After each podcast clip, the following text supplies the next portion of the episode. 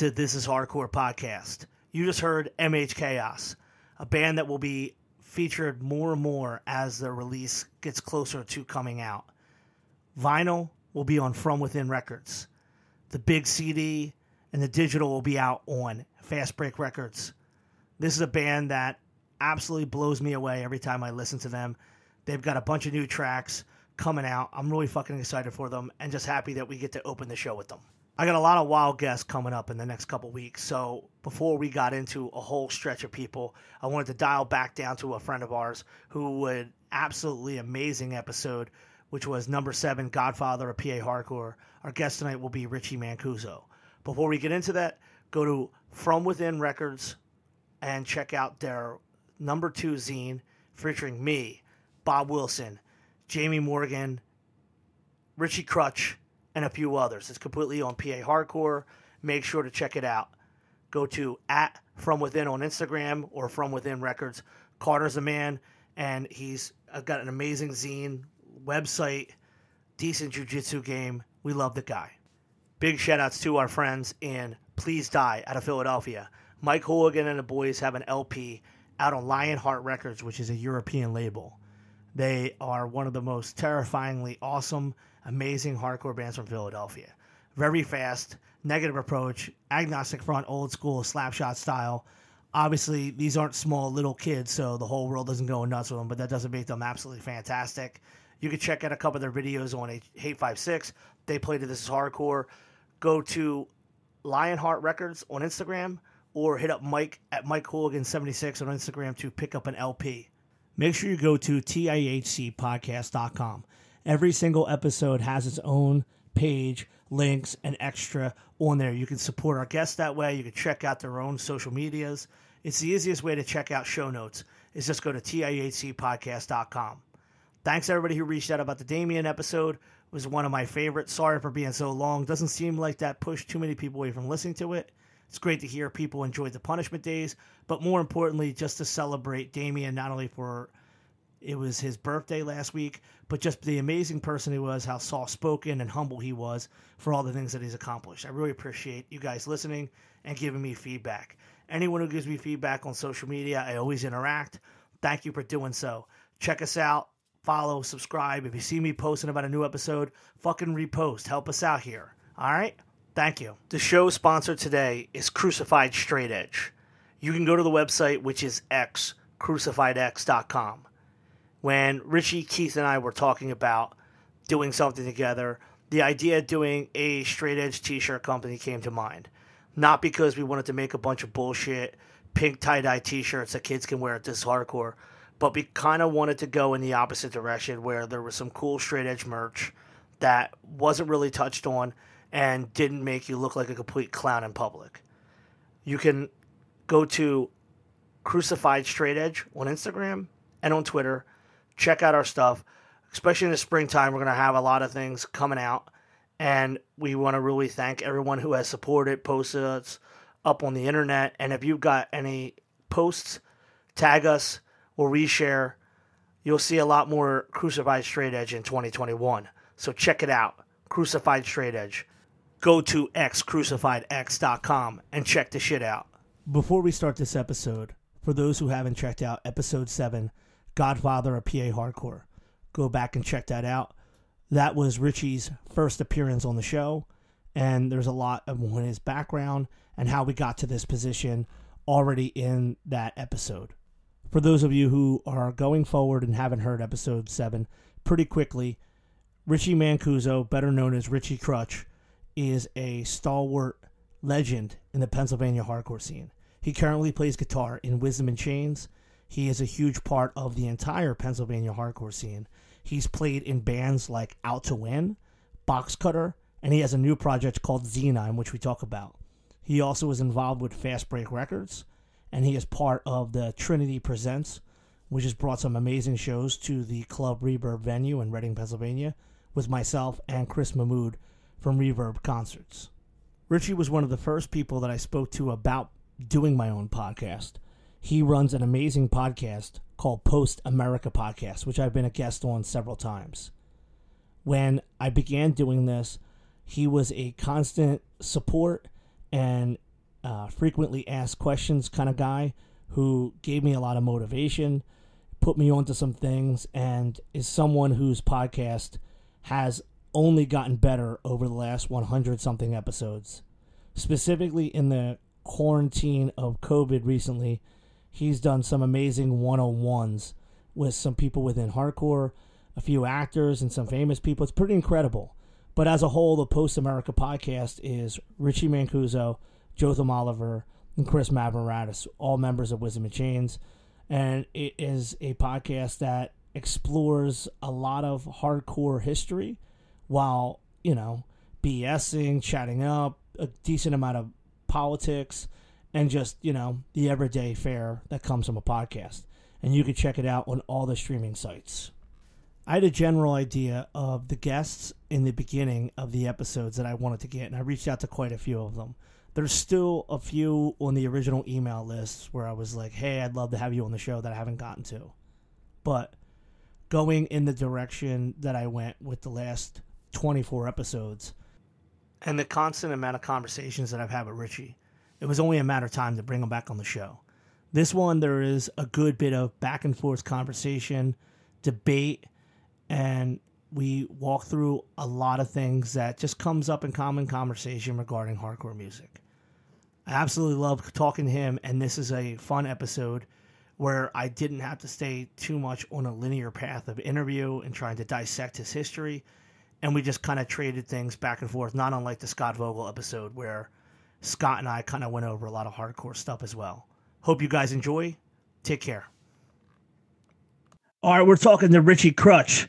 Those of you who listened to episode seven, those of you who heard the majesty of the Godfather of Pennsylvania hardcore, I got to tell you, it was one of the most well received episodes of the first couple.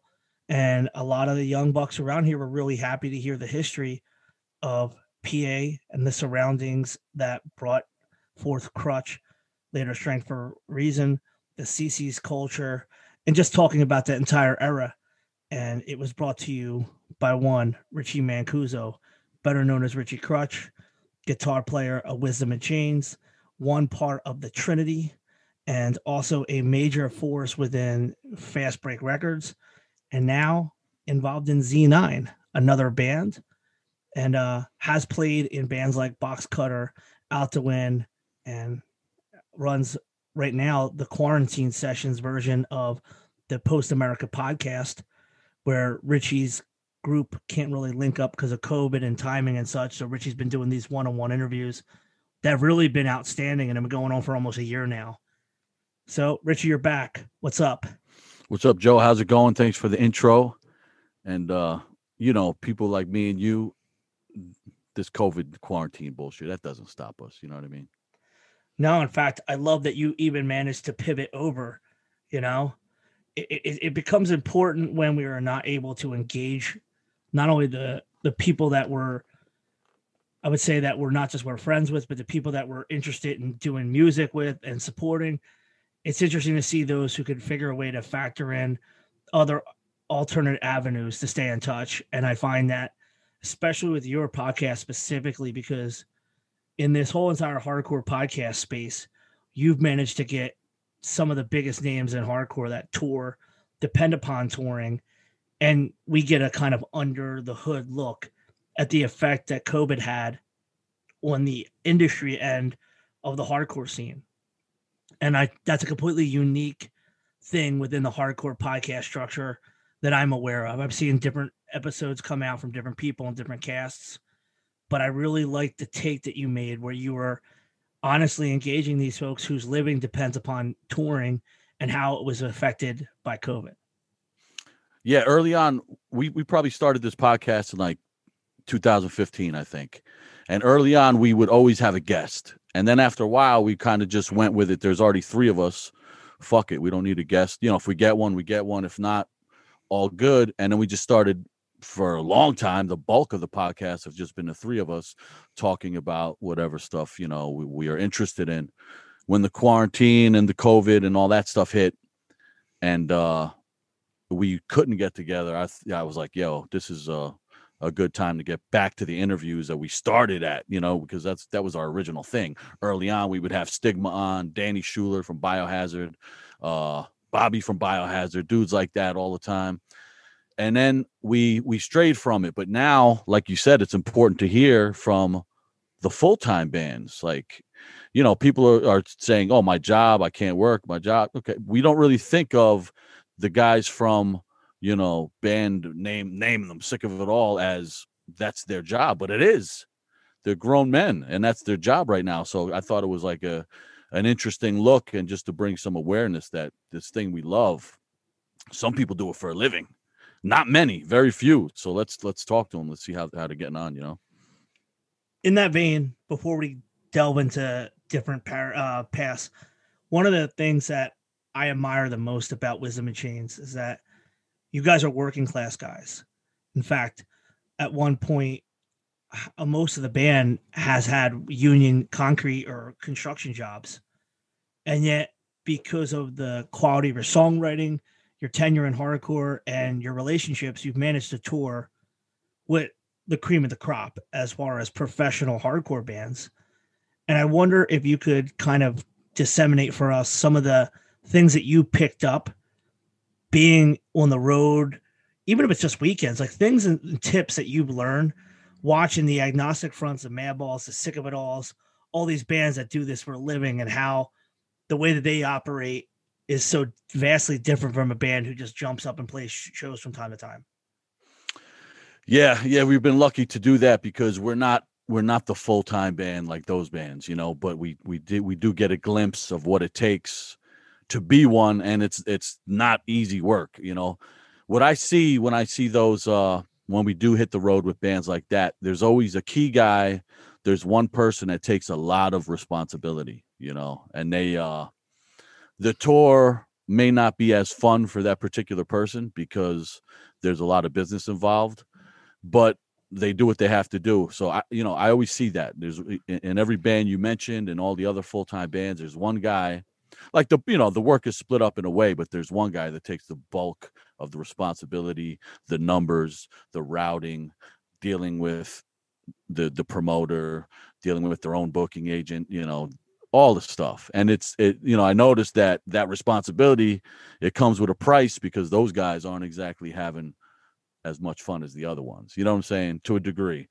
And uh if you have someone in the band like that in your band willing to do that you're lucky because I've never seen a band function without that one key member. Not on that level, not on like the full time level, you know. And if you got more than one one person like that, you're really set. But it definitely takes like one key guy to just be willing to fucking all the off time, the time that they're not on the road. This person is working, you know, figuring shit out, and that's kind of what you need. That's that's the biggest thing I saw when when I hit when I hit the road with bands like that. Now I noticed uh, from the back end of dealing with the bands three fifths, four fifths of a band will show up and say, "Hey, man, how you doing?" Blah blah blah, and that one guy will walk into the room with the stress under his eyes. Yeah, and you can see like, and and a lot of times, as I said, Philadelphia is either routed in the beginning of a tour or at the end of the tour, and most recently we've been getting a lot of the end of the road tours, and and I hear the, oh, I just can't wait for this to get over. You know, like there's a lot of that in the stress of what it comes to pull a tour together. Now, one of the things that needs to be said is that you had the opportunity to do possibly one of the best potential tours I've ever seen in and I actually could say in the world right before COVID hit in that persistence tour. And that lineup was beyond outstanding. And uh what do you think your what did you think when they offered you that tour and you saw the lineup, which was like Gorilla Biscuits, Agnostic Front? Who else was on the bill? Well, yeah, yeah. You had GB, you had AF. I like to say the letters, makes me seem like cooler, more into it. And then you had Street Dogs, which was a cool addition, especially for Europe, because a lot of the uh, street rock oi is really more intertwined with the hardcore band. So Street Dogs was on that, and it turns out that I think was their last thing that they did. I think they ended up calling it quits after that. Uh, then you had H2O on that. Um, you had Billy Bio on that, which was kind of doing his solo thing, but it, of course it included like Biohazard highlights, a lot of cover songs, and just like a really fun set. Uh, you had um, also from uh, the West Coast, you had Cutthroat and you had um, Count Time. So For me, the when I look at the when I look at that when I look at that package, I think about like I said to you in this is that there's a package where every single band is relating to the crowd, looking for sing-alongs, looking for everybody just to chant the words, and it's such a far difference, like a diametric opposite of how a lot of the tours are built in America as far as hardcore related. And I, I wonder, like, I mean, when you're on a tour like that, obviously, I well, we can get into the bus thing. How how do you even get on stage when you're like when you know coming up is this band and they just played? It, it, it's got to be amazing to sit there as a fan but then also as a band playing like you have to be energized and excited for your set seeing how things start popping off night after night right? Yeah, yeah, and and as like the fan, it was crazy because I I mean, I sat through so many bands every night and willingly wanted e- eagerly excited you know? And uh, a- after a while my my ear was they were just permanently ringing you know because i had the spot right in front of this amp right behind this drummer every night. It was it was really cool and it was almost like uh i mean it was really exciting to play of course but the excitement was to be the witness you know the witness to that to the biggest biggest sing-alongs from gorilla biscuits in front of the biggest crowds that i've seen them play and stuff like that it, it was yeah it was real cool. We were real lucky to be part of it and it was you know uh, maybe in the us people don't know but that it's called the persistence tour. It's a yearly thing in europe and that was one of the coolest packages i remember seeing from from that particular tour man. It was a exciting tour. No i find that the american audience has yet to really put the numbers in seats enough for us to build a hardcore tour at that level. There was an attempt by Tim Bohr and Paul Conroy with uh, 10 for 10 because the argument was to pay bands in America to do a tour like that, there would have to be like a low door price, like $10. So that way there wasn't like a giant political jockeying for I deserve more money, yada, yada, yada. And the 10 for 10, which was in 2010, so 11 years ago this year, was the only time in recent memory there was like a Goliath level tour like that. And I wonder if when when a band like Wisdom in Chains is asked to be on it, I imagine you have to tell everybody in the band like we're doing this no matter what. Yeah, I mean, I passed the word, but of course, you know, we always have some resistance. Like, believe it or not, there was guys that weren't, you know, didn't think they could do it or didn't want to do it. Like, it's it's kind of ridiculous, but it's something that we just always deal with at some point. But uh, it was easy to talk them into, and you know what? It was the offer was was real legit. It was a fair offer for the place we played, and the package itself was the selling point.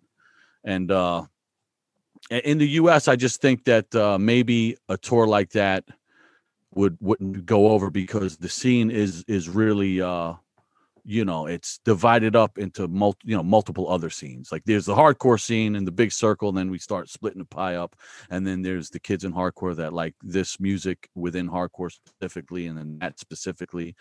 And in Europe, you could get a crowd of of people, and, and you're going to see mohawks in the crowd, and then you're going to see straight edge jackets in the crowd.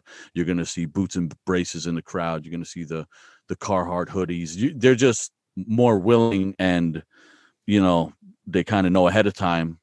This comes with the territory. There's all types of people here, all different kinds of scenes. People that love the scene. Over here, it's kind of like if you go to a show, and there's nothing wrong with it. It's just mainly one type, one group of of style, you know, of look, and uh, that kind of makes it hard to book book a band where a lot uh, a package where a lot of the bands deserve a decent amount of money, you know, because who's coming out? What crowd is going to choose to attend this one?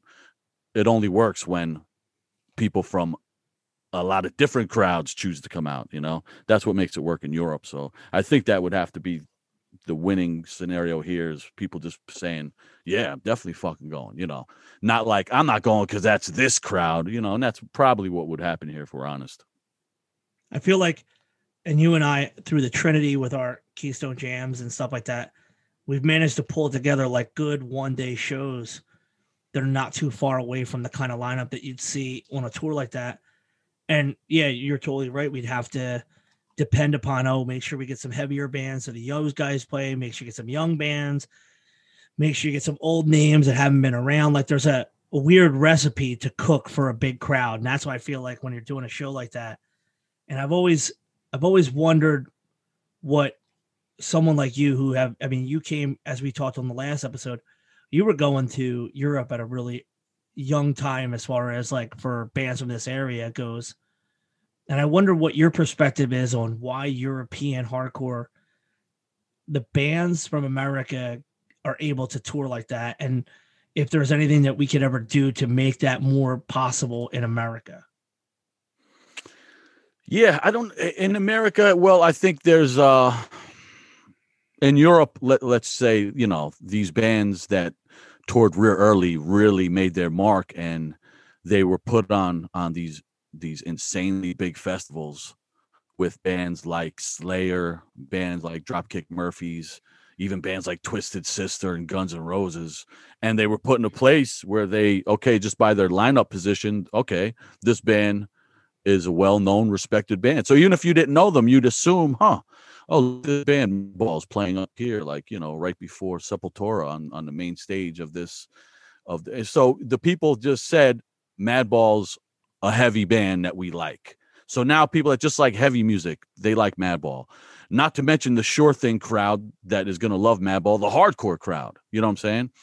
So now you have that potential. In America, you never really had that that like backing of these bands, like to to to jockey, like put in that position. For the most part, we did have, you know, you have a band that breaks through here and there, but for the most part, they never, you know, you don't get these like same festivals go on here. They just for the most part don't have the hardcore names on them until recent times I've been seeing that, you know.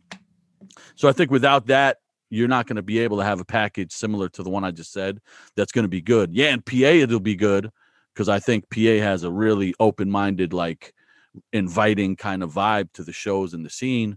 But like let's say when that same package hits uh you know, you name the city, it's probably not going to go over that well, you know. And uh so to do the one one off like we do, me, you, and Chris, or or, or you do with like uh, this is hardcore that's a different story that's in pa that's on solid ground on, on reliable ground. Outside of here there's only a couple of spots where those shows are going to work you know? I, I, don't know what it'll take to be honest at this point. You have like uh you know some some bands like Knocked Loose code orange that get a lot of attention and a lot of uh a lot of help and you're seeing them on on advertisements and and that's great. I just don't know if that means that they're looking for the other bands behind them. Who else? Who else can we pull into this? Not the bands themselves, but the the people that function to put them in the, in that position. You know, I you we we know Code Orange is going to help out whoever they could help, but I just mean the companies themselves. Like there was never any real financial backing for any of these bands in America, whereas in Europe, I, I, I remember being in Japan with with Crutch, and I walked into a Gap store that sells clothes, and they were playing Mushmouth on, on the uh, on the uh, speakers in the store. That's fucking crazy. You, you, you would just never. That would never. Yeah, that would never be a thing here. And I remember going to. We did, we played in Wisdom in Chains. Just did a, a, a show in Colombia of tens of thousands of people, and beforehand they had us on the local TV station giving interviews and talking to people, and it just that stuff is just not an you know the American way for the hardcore scene. It's it's it's a great scene here, but it's really disrespected in the big picture overall music picture in America, I think. No, I actually I actually agree with you in in in almost all those tenets. I feel as if there's a moment in hardcore bands, and you saw it specifically as an active band member, seeing bands like we talked about in your episode that were getting really, really to the point. In fact, sometimes bigger than what our what our metric for what big hardcore band is now. Mm-hmm. And where the most quotable quote we have on this podcast is actually from you, which is? is high, which is high tide, raise all ships. I feel like when a hardcore band is changing towards a crowd so they continue to grow, they're not thinking about anybody else. They're like, all we have to do is tweak these three things and we're going to be the next and you just put a blank under whatever you want to whatever, whatever you want to call the next whatever that is and the closest we came to kind of seeing an elevation of hardcore as far as like more of a commercial potential market was in credit to Jamey Jasta.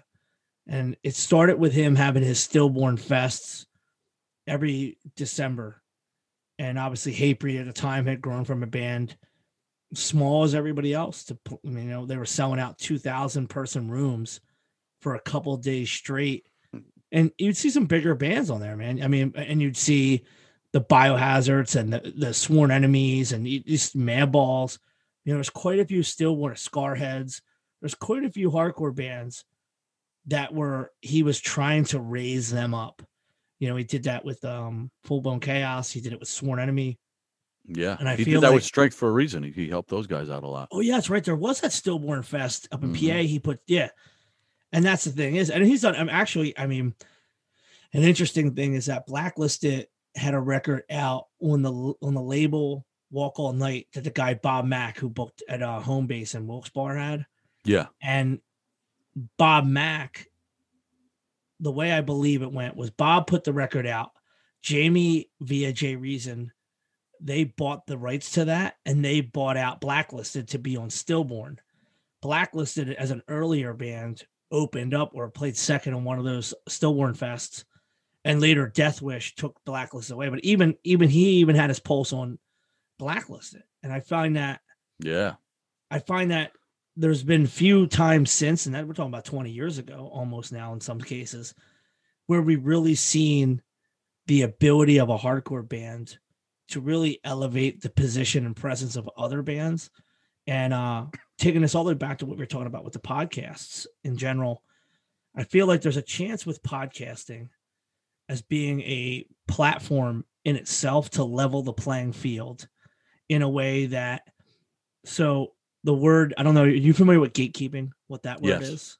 Yeah. So in in in a lot of ways it's impossible uh, my perspective and belief is that you can't gatekeep something that if uh, you have access to a device that everybody in the world basically has access to and you could type in the word hardcore punk things are going to come up.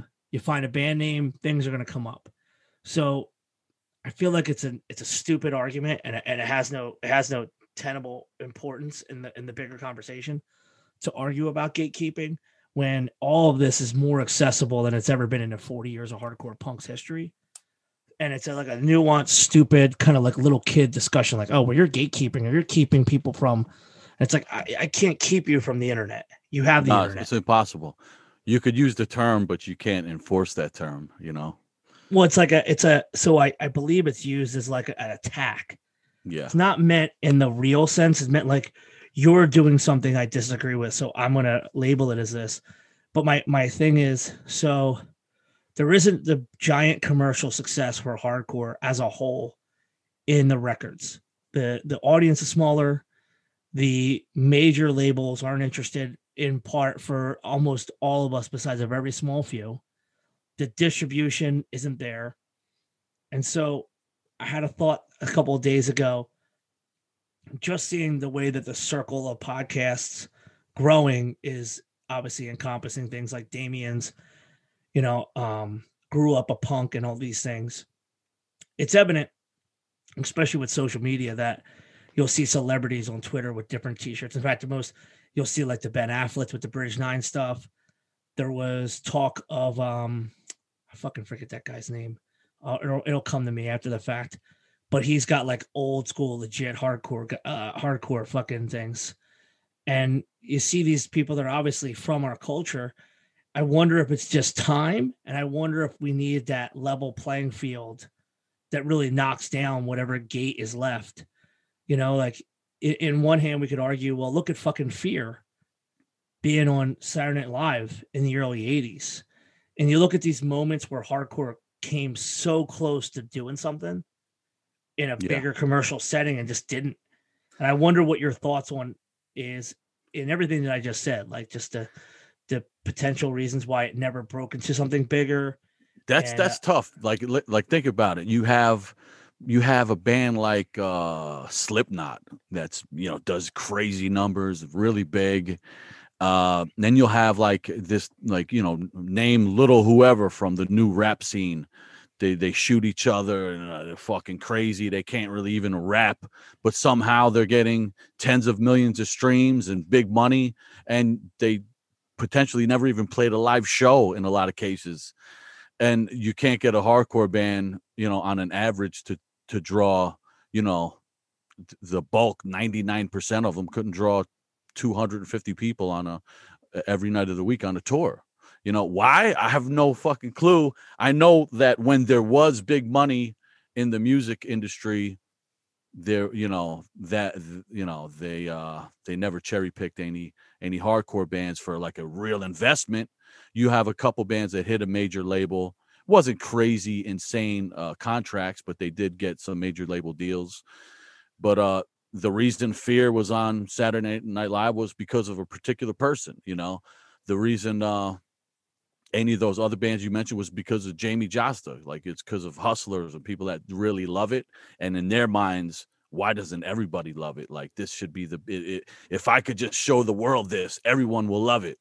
Well, every time the world was shown a hardcore band it didn't really go like that. So maybe it's maybe it's just like a thing that for a few people, and there's a, a genetic like a uh, formation of, of our earlobes and with the way the tubes in our heads are laid out, and it, it only it only really sticks to a few people, and that's fine with me too. I would love for there to be proof about that, then we could really feel special. But uh, I don't know if that's the case. But there's no real good explanation, you know, that I could see because in my mind there's so much garbage out there that raises straight to the top. Like there's so much crappy metal. I have Sirius XM in my car, and all this sing song, melo- you know, melodic singing, like flat to back to like a scream back and forth. You know, ten thousand bands like that are getting play, and you couldn't fucking beg somebody to to fucking to fucking do something with a band like All Out War, Death Threat. You know, that's just for the scene only I don't know what it is, man. I don't I don't know if there is a reason. We have the podcast. We'll talk about it all day. We'll talk about the bands we love, and nobody could stop us. We're not really interested. If somebody from fucking uh I don't know, uh Reimstein or Rammstein or whatever called me up and wanted an interview, I'd I'd pass because I have no interest. But meanwhile, that's what people are listening to. That's what get, gets millions of streams. But if somebody from fucking Powerhouse hits me up guess what? I'm going to talk to him for two or three hours and, and be happy about it. It's just, uh, it's a weird dynamic, man. I don't know if there's any explanation that I could accept to why hardcore hasn't hit the masses in a way like almost every other genre of metal to hip hop to to whatever, you know. It's it's a mystery to me. Well, it's interesting think about in the times in pop culture. So at the earliest level, Saturday Night Live. Later, Beastie Boys would come to rise from the Lower East Side, and you know those guys were legit. You know whatever you want to say, they're totally. legit.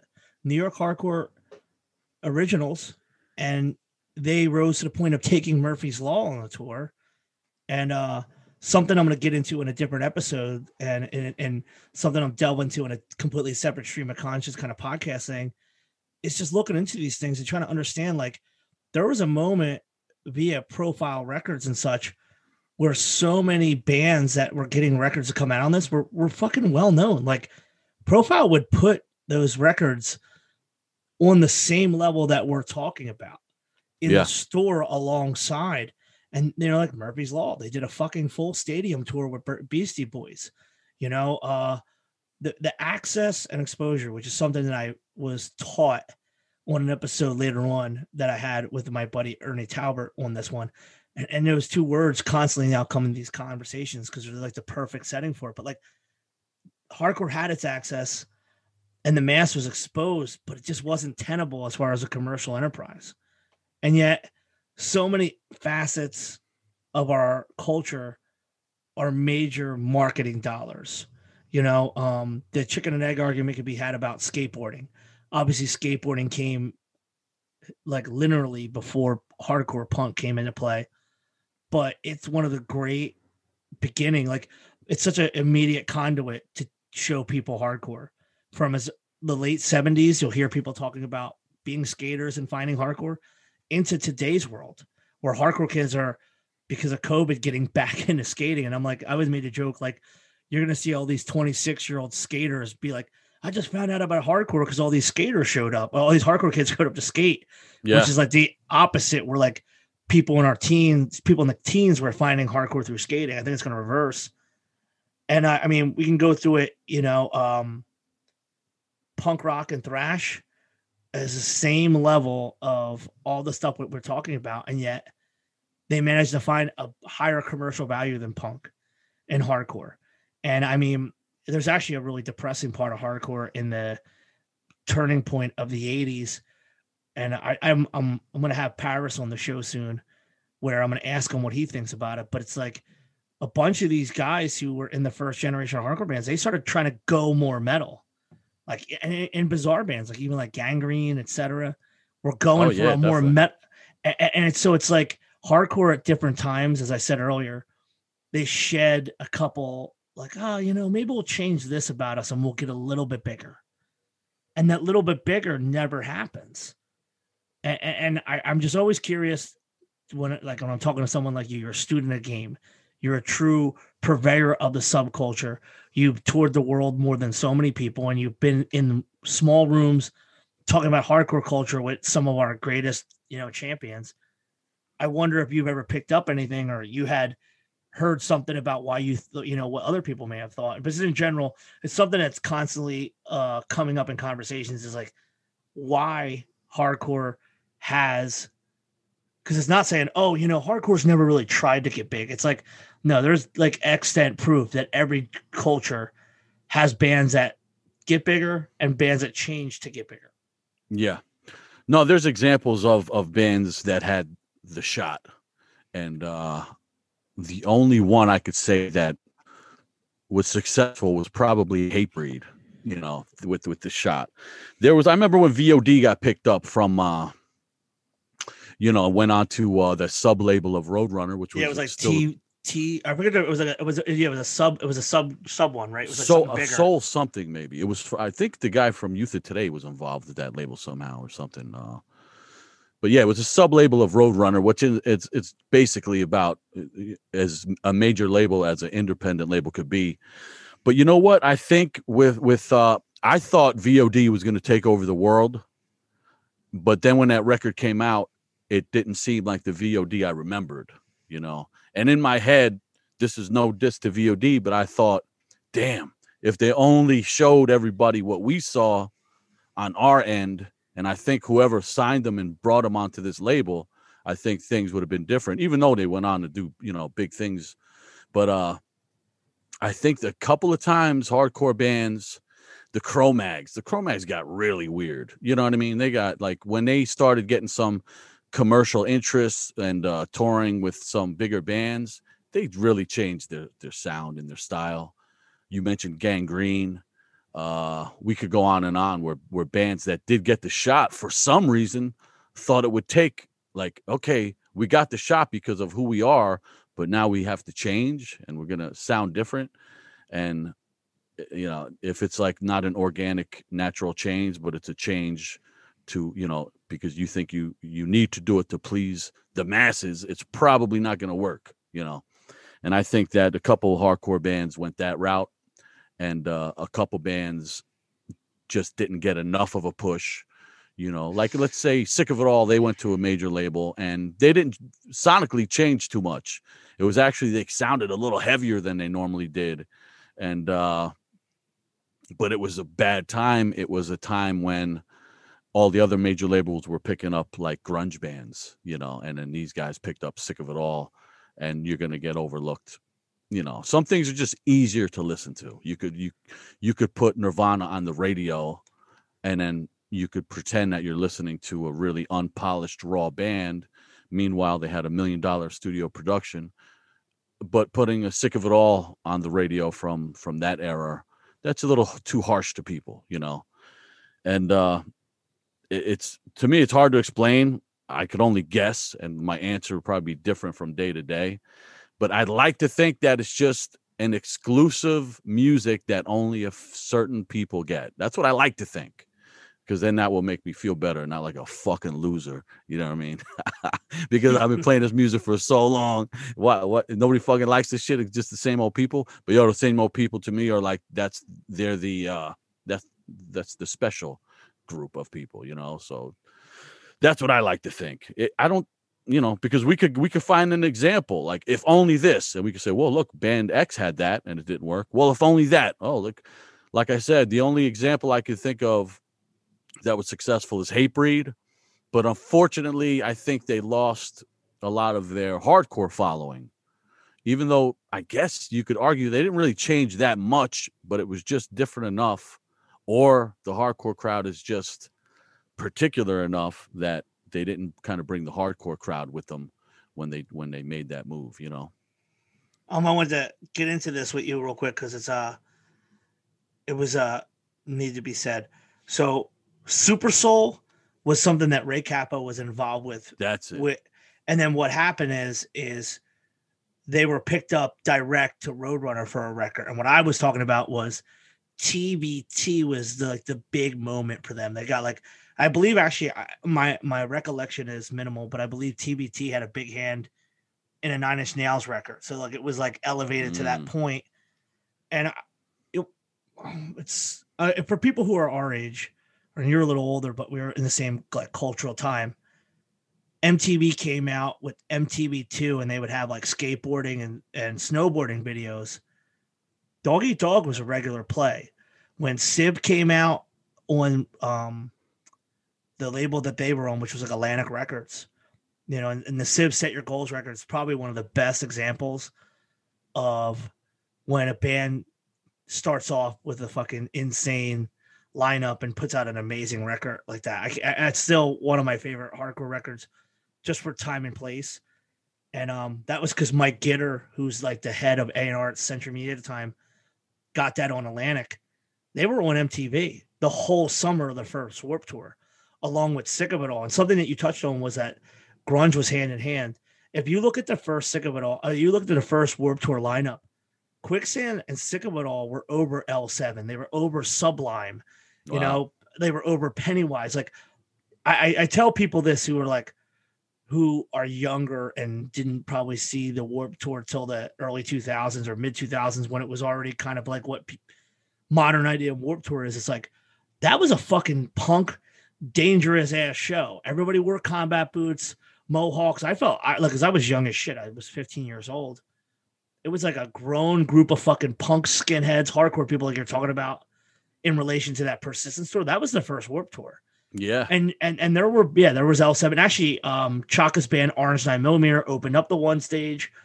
But at that time in 1995, uh it was a couple years past the grunge and alternative scene had started making some big commercial in, in inroads with uh, stuff like Green Day, stuff like Rancid.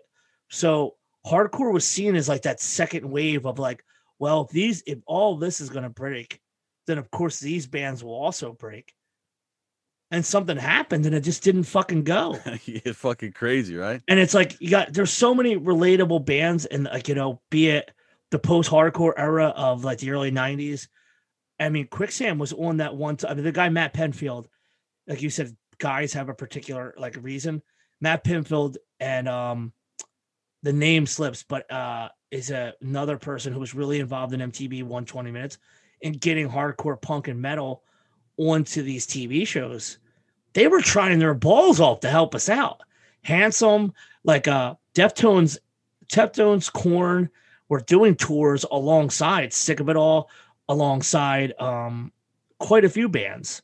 You know, Orange Nine Millimeter, Sick of It All, Korn was a tour.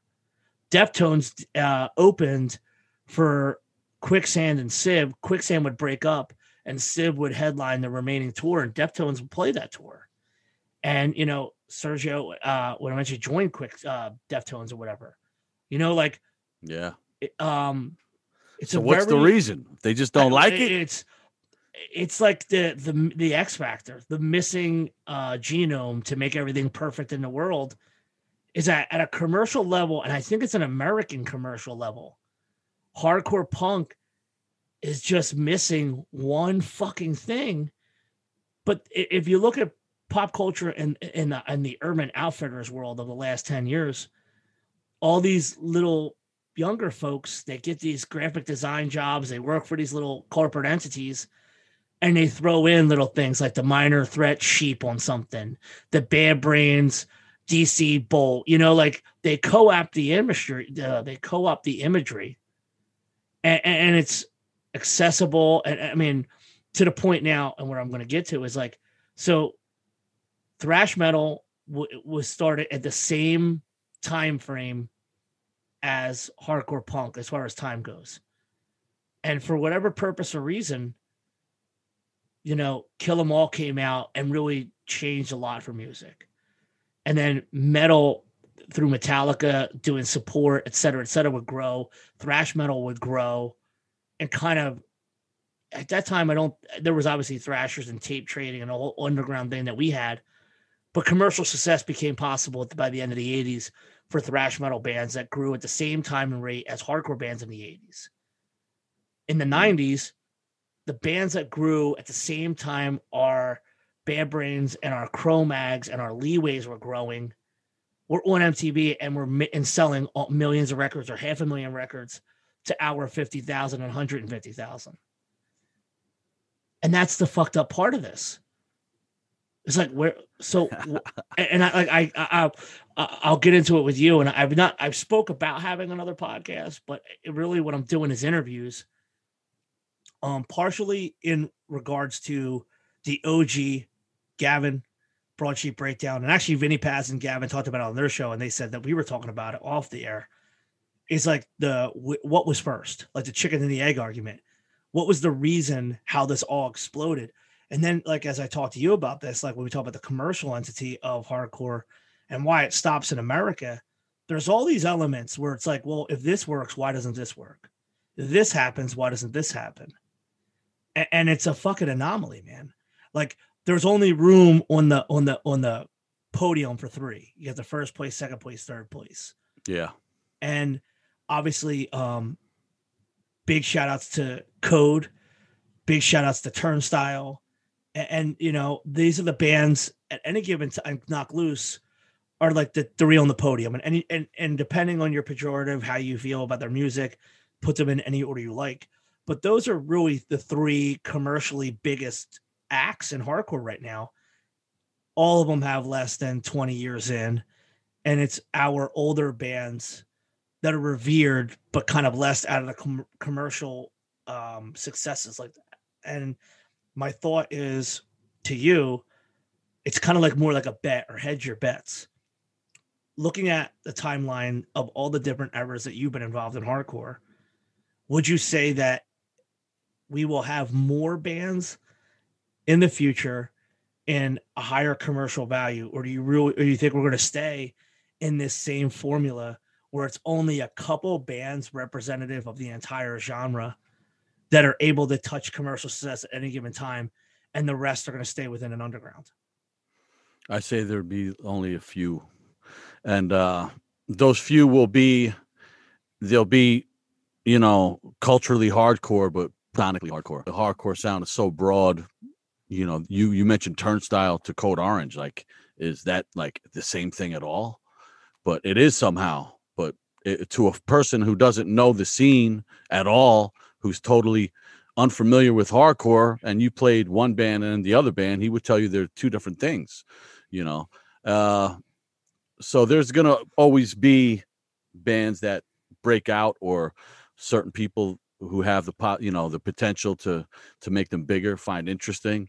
But for the most part, the bands that sound like hardcore as we know, uh, they'll you know there's never going to be that sort of success for them you know. They'll be able to survive and, and make a living and you know and do good in life of course if they wanted to you know pursue this music a, as a career.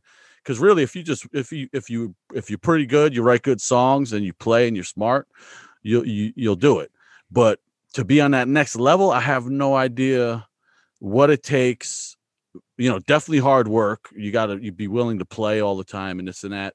Even though in other genres of music, you don't have to even be willing to play live or tour. You just have to exist and put a video on YouTube, and the next thing you know is, you know, it's it's just a weird thing. Like I, I don't I don't. It's a mystery to me because to me it is the greatest the greatest scene you know I, and uh i've been involved with other scenes I, I went to rap shows i went to metal shows. I went to all of that stuff. I was involved with that stuff, but it's it's and maybe it's our attitude. To me, all the other shit is just corny, you know. And it could be the choices made by the people in the bands, and maybe they're not as approachable. Maybe they're a little too eh, uh, arrogant. I don't I don't know, but dude, you you just to me it's a mystery. I don't know. Well, like if you bring up hip hop, yeah, the that's another that's another tenable argument for why hardcore should have had its hand in yeah. the commercial success in pop because there's so many elements in New York hardcore, specifically New York City hardcore, that are relative and have a relationship to hip hop because they were there in the the the formative 80s when hardcore and hip hop shared the same venues, the same proximity, the same neighborhoods, the same friendship groups. The same tactics to, exactly. sell the, the, flyers and the tapes and, and, and just hustling I mean, and music to stores. Point, to the point where like Mobb Deep, they even actually accidentally stole the Sick of It All Dragon in the mid 90s. Yeah. They saw it all over New York, like, oh, I'm gonna take that. And they're like, hey, uh, that's someone's. And they're like, oh shit, my bad. Well, yo, can we be cool? you know, like I mean, and obviously KRS One was sampled.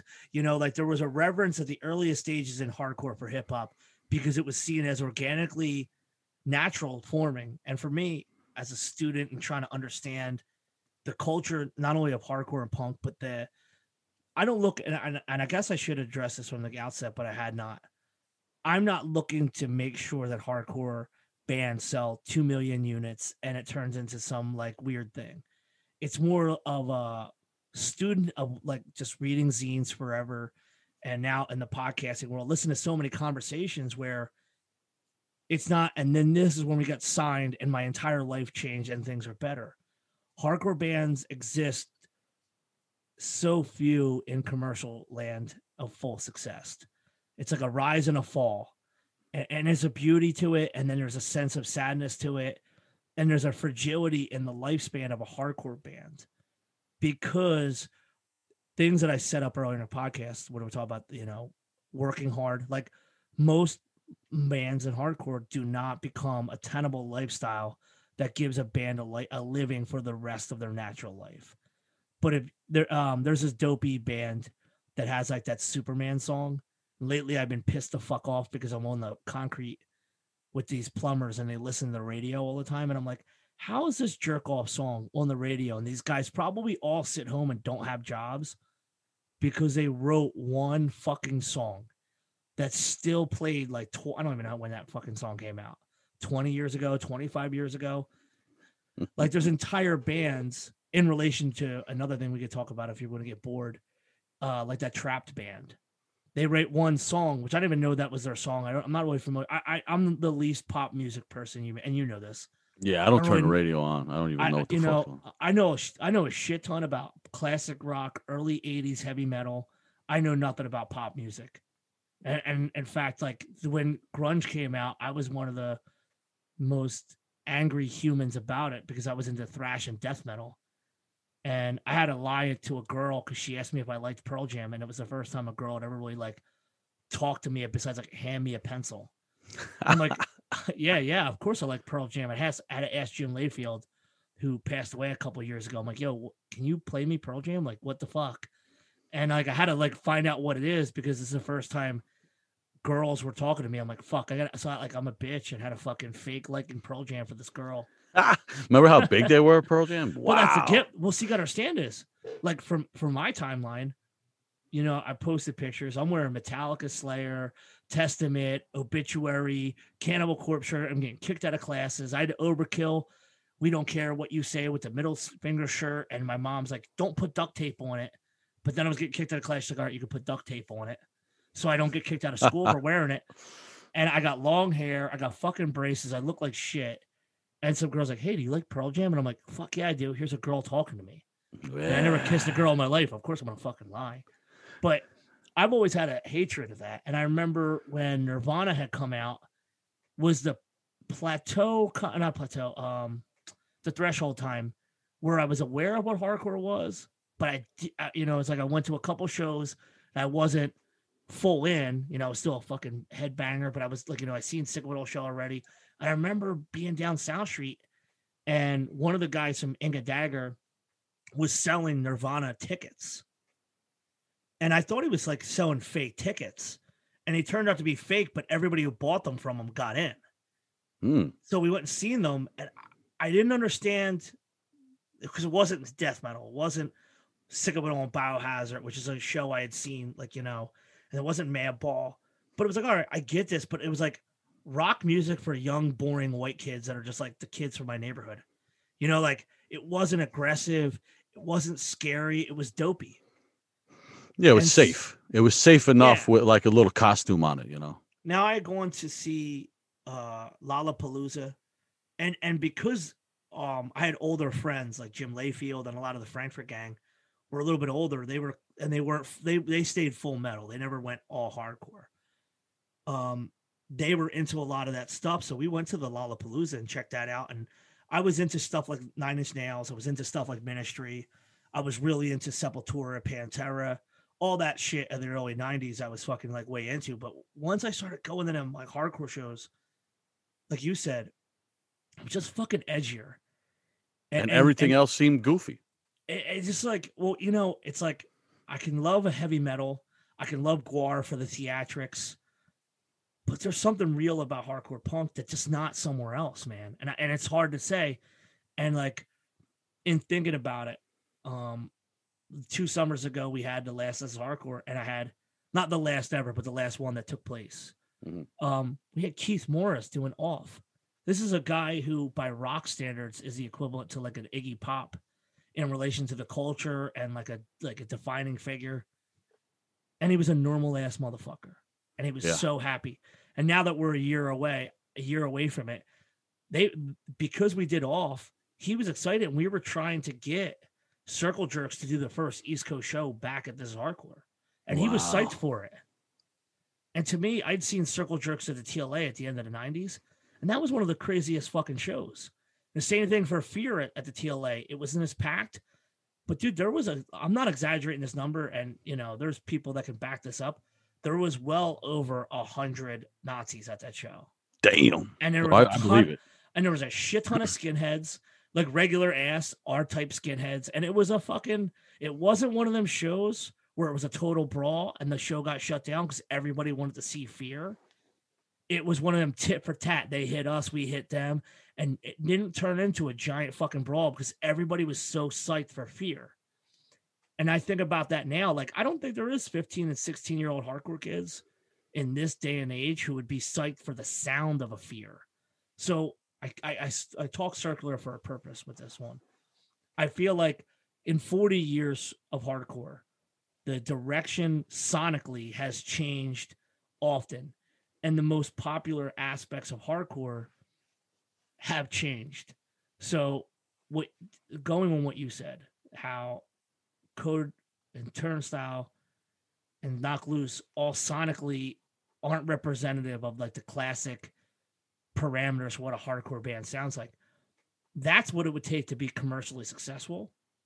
And that's why most hardcore bands strike out because you're never, I mean, like there's a cultural like reverence for minor threat. And like you could see like they had this little kids, these little uh Japanese kids, I believe, uh, if I'm not wrong. There was a video of them singing um just a minor threat I saw that. and it had like 3 million views and so many people because of time r- relate back to minor threat obviously ian and the diy culture around his record label is iconic and the uh, evolution of indie rock is important and and he's tied into that so that could be a branch of why so many people know that song but you know um vice vice and Noisey writers jump over fucking heaps to try to find more bands around the time of bad brains to push this narrative that these small bands that were um that were left out for different reasons. You know it's like no man like this is a small culture from the outset.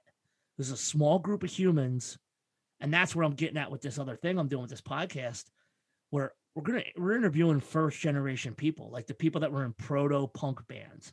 The bands like when i had that conversation with you and you said i listen to black sabbath and that's what got me turned on towards listening to hardcore. Hardcore was out for years before you came into the game. The people i'm speaking with they're in the fucking game before the game started. They and- invented the game. well, they weren't inventors. Sometimes they were curators, supporters, and other times they were fans. And what that tells me is like, your Black Sabbath was the fucking bands that the guys who started writing the first hardcore riffs were in, still influenced by. I always said Black Sabbath's uh, "Paranoid" is the first hardcore song.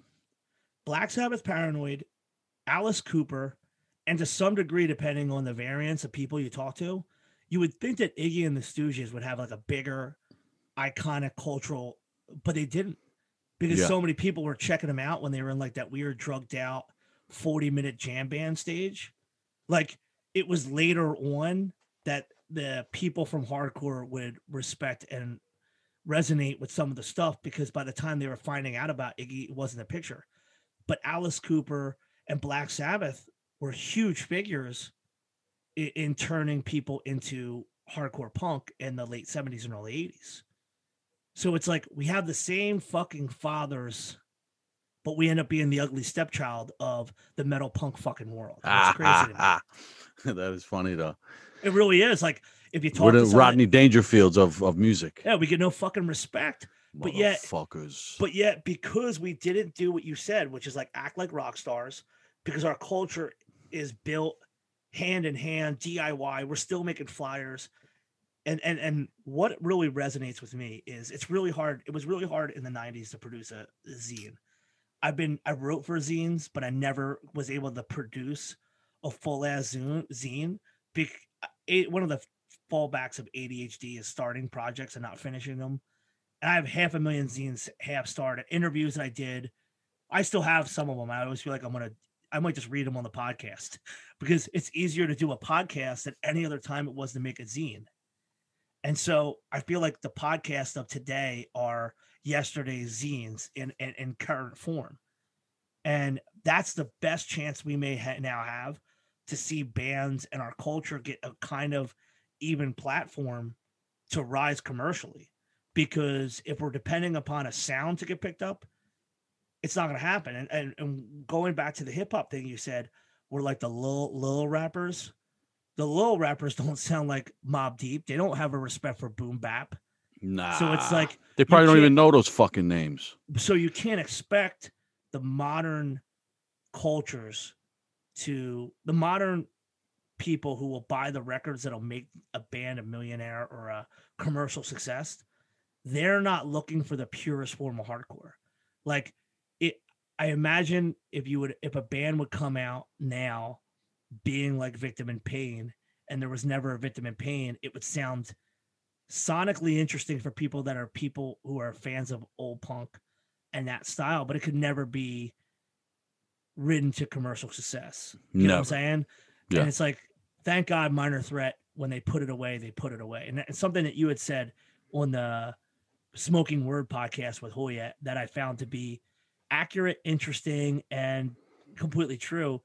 We have a reverence for the forefathers of hardcore because of their time in and what they did at the earliest phase. And it's like the, the saying is often, you know, like we're standing on the backs of giants or the shoulders of giants, but a lot of our most heralded bands, like a minor threat, they were around for two and a half fucking years. Yeah. And, and it's like I can't I can say, yeah, like obviously there's a cultural impact that comes I actually think more so from Dischord now than overall from minor threat, where like they're not they're not kings to us. You know, they're not kings to us. You know, like we can move forward in this world because there's bands that have been around in my timeline for 25, 30 fucking years. Sick of It All's been Yeah. around for 35 years at this point. Actually, Yeah, to me, like, The biggest the biggest contribution from a band like Minor Threat to me is that the bands that I love love them. Other than that, I don't really think about Minor Threat much. You know, they they put in like a really short run and happen to inspire the people that really laid it laid out the blueprint, which is like the agnostic fronts and stuff like that.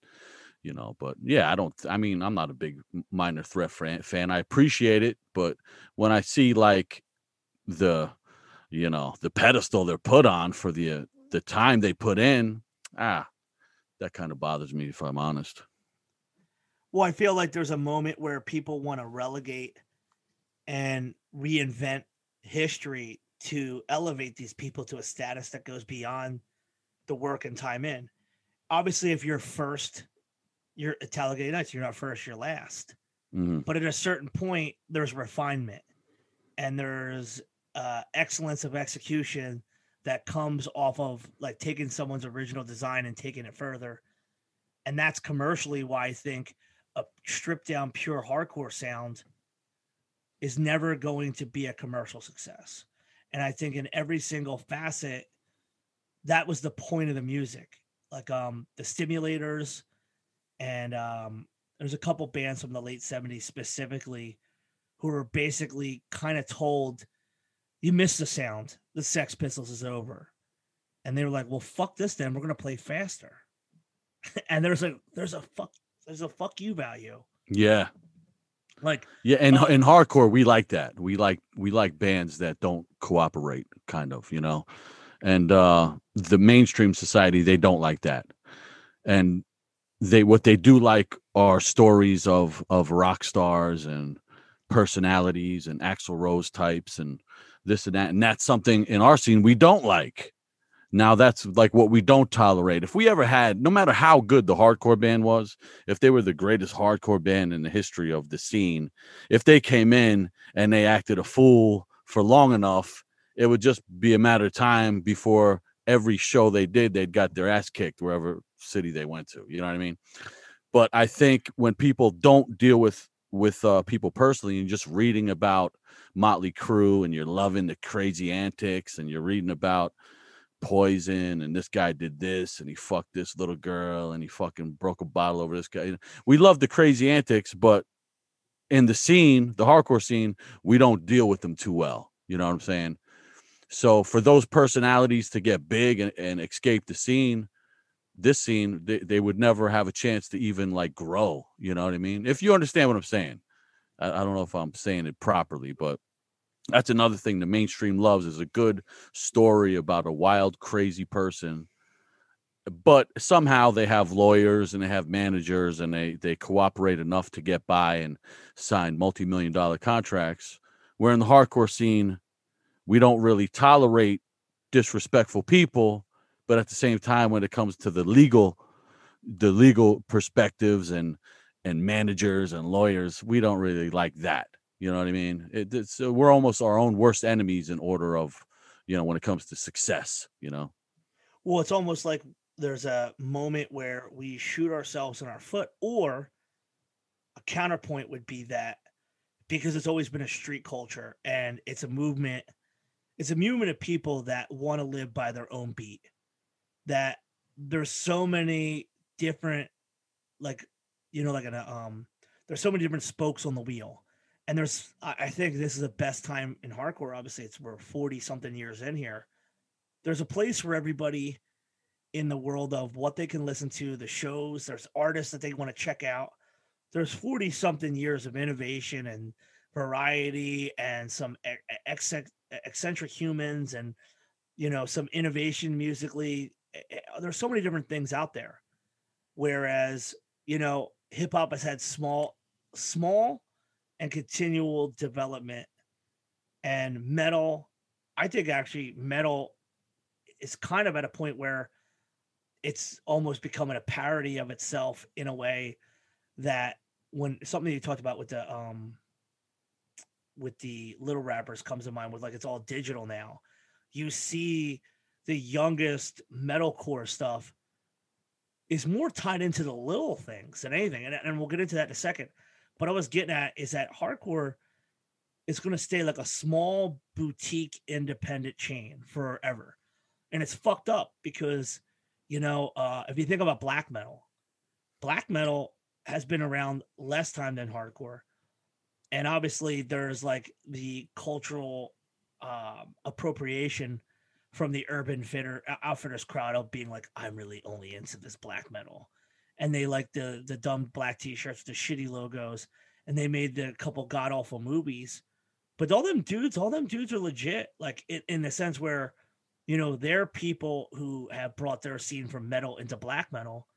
Their story isn't that far dissimilar from the hardcore people that took the 77 punk era and turned the beats up and turned it into hardcore. It's very similar. Yeah. It just spanned 10 years differently before they diverged away from like the New Oban, like uh the stuff that influenced Metallica 10 years later, that's when the influence came in Northern Europe to make black metal. There's even fucking movies about black metal. There's not been the commercial movie for hardcore. And I guess this gets back to the original question Do we want one? Do we want more jerk offs coming in and, and buying a fucking t shirt and putting in one and being like, see, I'm like you? Or are we happy being like, you know what? Good don't fuck with our shit. Let our shit stay small. Yeah, well, I think we do want one, but then we don't want the the product that comes after it. But we do want we you know, there's this weird like contradiction. We know we deserve to be recognized. Uh we we know that. But then with, you know, with being recognized comes the things you mentioned some people some undesirables and we are you know it's it, it is an exclusive scene. You mentioned gatekeeping. I think it's a really invited open scene but you got to kind of play your cards right. You just can't be you can't be a, a, a fucking jerk off. Like bottom line it's just it's you're not going to last long. Like you know we could find example after example like some of the the, the most well-known bands when they operated on a jerk off level they disappeared after after a time. And then some bands play forever and ever. Why does a band like All Out War keep on playing and always uh, welcome whatever city they go? Gentlemen. Because they're gentlemen. They're those gentlemen. kind of dudes. They don't. They're not rock stars. They're not trying to be rock stars. They're trying to play All Out War. And there's only one All Out War. When they come to town, you get All Out War. But they are always invited, always welcome, and always, you know, appreciated because of their personalities like let's say there was a, a band 10 times better than all out war but they didn't really get along with people they didn't keep their word they didn't act right it wouldn't matter how good fucking they were. You know what I'm saying? You already know this. You know, I'm telling people that already know this. So, yeah, we want that movie. We want the rest of the world to kind of know what a great special thing we have. But then we would have to be prepared for the influx of, you know, fucking jerk offs to come around because that's what happens. Have to put the gate up. Yeah, and when you have a metal show, it's kind of like okay, you got the metal show, like a bigger metal band comes through, and it's at a faceless club. Who owns it? Nobody knows. Who are these bouncers? Nobody knows. Who are the booking agents? Nobody cares. And you almost feel if I'm going to act the fool, I could act the fool here. There's no repercussion. I'm going to get thrown out by the bouncer that has no connection to this to the to the metal scene anyway. You know, in our thing it's different. Everything is connected it's taken care of internally and uh that's what i like about it. So anything any if if getting bigger means that changes i'm happy to keep it where it's at because it's, it's at a great level you know? We could still we still have a handful of bands that make a living off this. We still have tons of bands that get to tour and play in front of people and and we have ways of listening to their music wherever now with the internet or own sites. You know, I mentioned lawyers before. Like, I don't want a lawyer unless it's a hardcore dude that happens to be a lawyer. I don't want an accountant unless a, an accountant happens to have spent time in the hardcore scene. I don't want any prof- I don't want to deal with any professional guy when it comes to music unless they're from this scene. You know, and I think that's uh like i'm not going to be you know if i'm the best rapper in the world and my label says let me uh recommend a, a lawyer for you they're going to recommend some lawyer that has no connection to the rap scene unless he also you know represented some other rappers. That's about his his extent of his you know being connected. But with us everything. If i'm somebody's making a shirt an artist i don't go outside the scene for that to some well-known i you know, it's it's inside the scene. If somebody's going to download this podcast for me, it's a guy within the scene. If somebody's going to make a logo for it, it's a guy within the scene. So that you know, I, am happy to keep it like this, but I still want that fucking movie. Let's I, let's let's make it happen. I want to see. I would like to see. Bad Brains, Murphy's Law, Agnostic Front, being in, inducted into the Rock and Roll Hall of Fame. And yo, everyone you just mentioned there, there is a legitimate, strong reason why they should be. They have the time in, they have the cultural importance. And actually, like, there's some, it's so fucked up to get old. And I'm Their cultural relevance of the bands you mentioned are so important. And I think people don't realize, but once once highly successful people start mentioning, and they would if these people were inducted, how important those bands were to them. Other people that know nothing about it would be like, "Oh shit, holy shit!"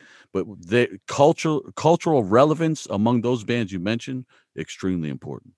Vince Vaughn was the name of the actor that I was just thinking about. Oh yeah, the tall guy from Chicago. Yeah, he, he, has some really old archaic T-shirts that like you have to know to know, like it's OG shit and he'll pop up with one of them. And some I've seen a couple people like, yo, where the fuck did he get that shirt from?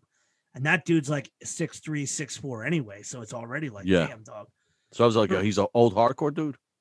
Yeah, like a legit, but like he's a DL old hardcore dude. Nice. Like he's from the he's from the era when you had to know to know. Yeah. He didn't he didn't get it off the rack. He was at the show, you know? Yeah. Now, yeah, it was so, it was hard back in the day to stay like in, in you had to it was you a full time job to stay in. in the circle. Yeah, it was a full time job to know what was going on. If you didn't research, if you didn't spend your off time finding shit out, you didn't know where to go for a fucking show. You didn't know where to go to, to buy a record. You didn't even know a record was out. So yeah, dudes like that, they, they they did their homework. They earned it. Well, like one of the things that you're talking about in reference to like when you say the movie is like the idea. The the beautiful thing about hardcore and this is this is the the sonic difference and also the social impact difference. Name somebody who's 22 years old who's starting a hair metal band right now. You can't. No. You might be able to find and in fact uh shout out to uh, xavier from year of the knife. Uh, over covid he got himself into producing boom bap beeps and he put out his own record it's total hip hop, but like legit. And it's like you don't hear younger folks dial back into the OG shit, but there are people from Ratt and LA Guns and Warrant who still don't have to have a regular job because they made money.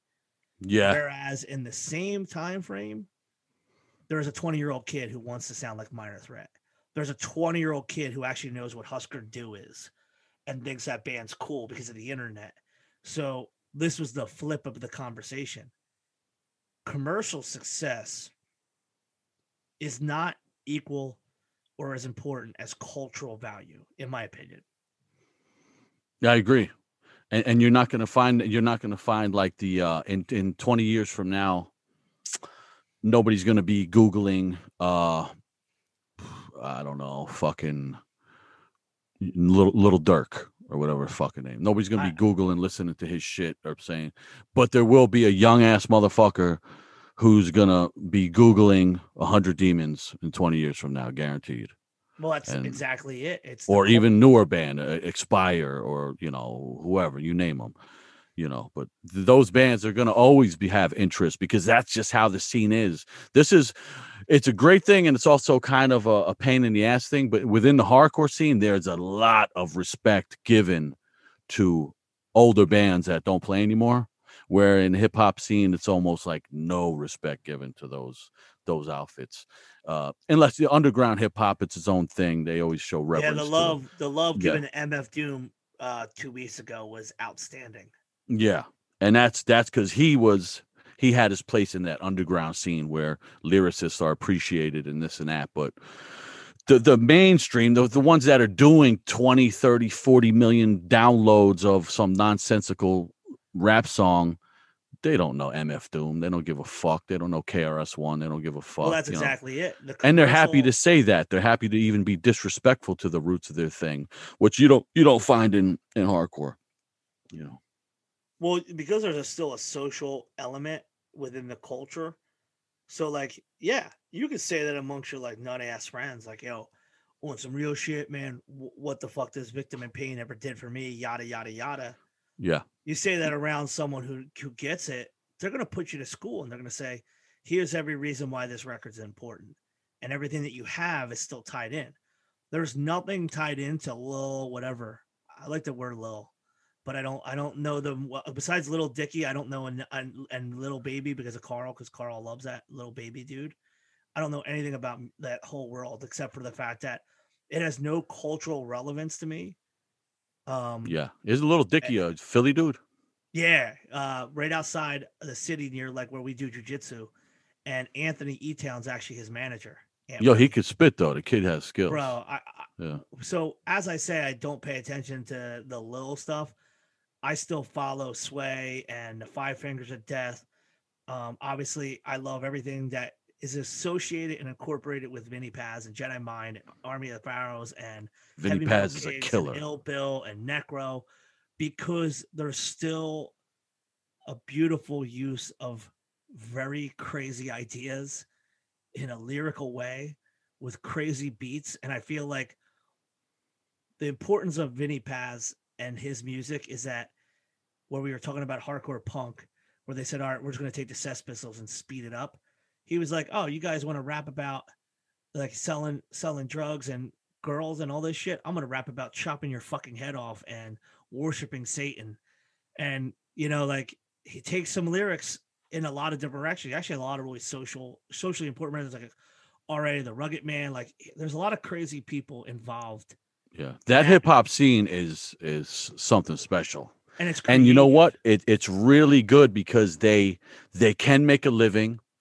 They can draw the people. They can get the streams and the numbers and they can still have complete control. It's almost like the the the way that that hip hop scene ended up is like the prime example of how something should be. It's like bigger than our thing but it's still theirs. It was never taken away. They still own it you know? And they do what they want. Then it's kind of like we do all those things but we just don't get the numbers. But then again it's harder to you know for the average person to listen to somebody screaming their head off than the, smooth you know flow and approach of a Vinnie Paz. Like the, the shit is just really good. But I like what that scene has done with its culture because it's it's not the same as the hip hop that is you know on this next level as far as these guys are wearing eight million dollar chains and shit like that all this clown show stuff and cars and then no lyrics and no control over their own shit and and no interest in the next thing or tomorrow no interest in the history of their own thing. You know what i mean? I like i like that rap scene the underground rap scene the immortal technique types and all of that. It's like there's a oh, lot of yeah. good shit out there I can't believe I skipped over Immortal Technique because I feel like he probably is another one of them founding people because when he started doing it. In fact, I, um, I got Sonny really into um, a lot of battle raps because I Mm. remember at high school that was a huge thing. Like that was like, oh, you know, like I- and then like not Yeah. like like like legit. And I've always enjoyed that element, and I and simultaneously both Vinnie Paz and John Joseph and Ray Cappo were all on the biggest podcasts in America and the world. that's sick and you think That it, sick. It's like it's like and then um so we're at Hatebreed at the last time Hatebreed played through Philadelphia. And uh I was like, how we I said to Scott Vogel, I like, how weird is it we're in a room with two dudes that run the Joe Rogan podcast? you know, like it's a it's a surreality that even when our culture is overlooked in the bigger sense of the world, champions of our culture, which Vinnie Paz is actually both a champion of hardcore and hip hop. for sure True, like legit young bull going to Turning Point, City Gardens, all that shit he did before he ever made his name in hip hop. yeah that, like, that dude knows know- his stuff the history of hardcore punk, he knows his stuff like but it's like these are these are paragons in their communities john vinny ray who are interesting enough culturally that joe rogan finds commercial i mean I I respect Joe enough to not say that he only has them to elicit cult commercial success because obviously there's he could be talking to much bigger actors, actresses, etc. But it's just totally. He could pay. He could say he could give the word out. He could get Madonna on there. Yeah, but he reached out to a John Joseph type. That's fucking dope. What's crazy is is like, so they he's real, like not like he's obviously a real person. The man legitimately texts like his old guests. So he'll hit up Vinny, be like, "Yo, are you doing good?" And or like he'll hit up like John loves texting with him. John's always in the dude's comments, but like there's a realness even, and this is kind of funny, but there's a realness in the semblance of commercial success through Joe Rogan, which I think in part is why I think if the podcast that we're now producing have any kind of hope for uh any kind of conducting and promoting hardcore culture, there has to come from a real sense. And this is you know goes back to the thing I said in the beginning. It could be off the backs of the current wave of hardcore podcasts to get people beyond our own world to like really think about the culture as a whole. And that's what got my brain thinking like, well, why why aren't we talking to the oldest people? Why are like before they all pass away? Obviously, you lost Jack Flanagan, um, Kenny from oh, what the fuck? I always forget his name. Like to me, there's so many fucking bands that lost already. And now that's like another thing I'm doing on a different cast for my own personal yeah like brain like i gotta i gotta i gotta know these stories i gotta find these yo these motherfuckers are getting old though you're not wrong you and know what i'm like, saying and, and there's missing links in the history for us that we can all glean from but um when i think about you it, it, you're a very unique person in so many facets because you have a respect that is like beyond admirable there you understand the curation of this culture and you got into it at the stage as we talked about in episode seven. You got into it right and that early '90s boom. So you have a love for Warzone and the older shit, but your your musical focus was always on whatever was out at that time frame. Crutch would go on to do everything it needed to do, and in the early 2000s, you were playing out to win. You shifted gears completely into Wisdom in Chains, and it was kind of like a new game for you. And I mean, not by like a game, but it was like it was a new test, it was a new task. And you know, obviously that was a goon motherfucking time for music. Like if you didn't have breakdowns, it was hard for you to establish yourselves. But here you are as of this year, you're playing with every single band that a band that sounds like Wisdom in Chains would want to play with. Agnostic Front, Street Dogs, the fucking Gorilla Biscuits, you know, um, H2O, you know, like you manage through toil and like constantly doing weekend tours and and going out on these European runs and writing music that is unequ- unequivocally unique to Wisdom in Chains, but has so many different homages and touches on different styles within hardcore that you're one of these very interesting people as far as you can sit down with the kids at Code Orange and they're your homies. You could sit, you know, Justice is like a little brother to you. You know, like you've managed to be a mentor and a brother to so many of the newer people coming in and you're a peer to so many people within the most established elements of hardcore fuck how many times you guys play with Cock Sparrer now like it's got to feel weird to you to be into your third decade of playing music and every time we talk you're excited about new stuff too you're not like oh hardcore's over you're constantly pushing forward i wanted to know where do you get that energy from knowing that you know there's no yeah. there's no David Lee Roth money in this. Well, I love the scene, and uh, from day one, I always worked. I always had, you know, financially. I said, if I want to do this, I got to make money, and uh, I'm not going to gamble on trying to make money from this. And plus, if I put my focus into trying to make money off hardcore, I might lose the love, which could happen. But I've been lucky because I dealt with like those older bands that I love, the Vinnie Stigma type people that always showed respect, treated me so good. And then when somebody like that, you know, gives you that lesson, then you're gonna pass it on. You're gonna, you know, you're gonna be respectful and, and nice to everybody else. And uh when Wisdom first started, music was definitely goonish. The hardcore scene was heavy and all my friends' bands, you know, down tuning, the the guttural vocals, the heavy shit, and it was good. I love that stuff. But it was almost like I'm always like a uh, a pain in the ass, uh, like to argue kind of guy. So I wanted to come out anyway and be like melodic. And I was not even really into any melodic hardcore, but I figured, and I wouldn't say Wisdom in Chains is overly melodic, but at the time it just didn't fit in. But it was almost kind of like why I wanted to do it because I wanted to see could I play shows with no retreat and fucking as wisdom in chains or people gonna be like what the fuck is this? you know? And uh but it worked out. People like that like those bands were open to us and they were cool and then they started singing along and then they it was like during our set it was a little different than the set before it or after it and it became its kind of its own thing. And uh i wanted to cover Cock Sparrer because i felt like you know why don't many dudes in my scene know about Cock Sparrer you know what i mean? Like let me give them a little taste see if it and, and i felt like you know they weren't that different you know? And there was there was room for wisdom in chains. people were open to it even though it was a real heavy scene.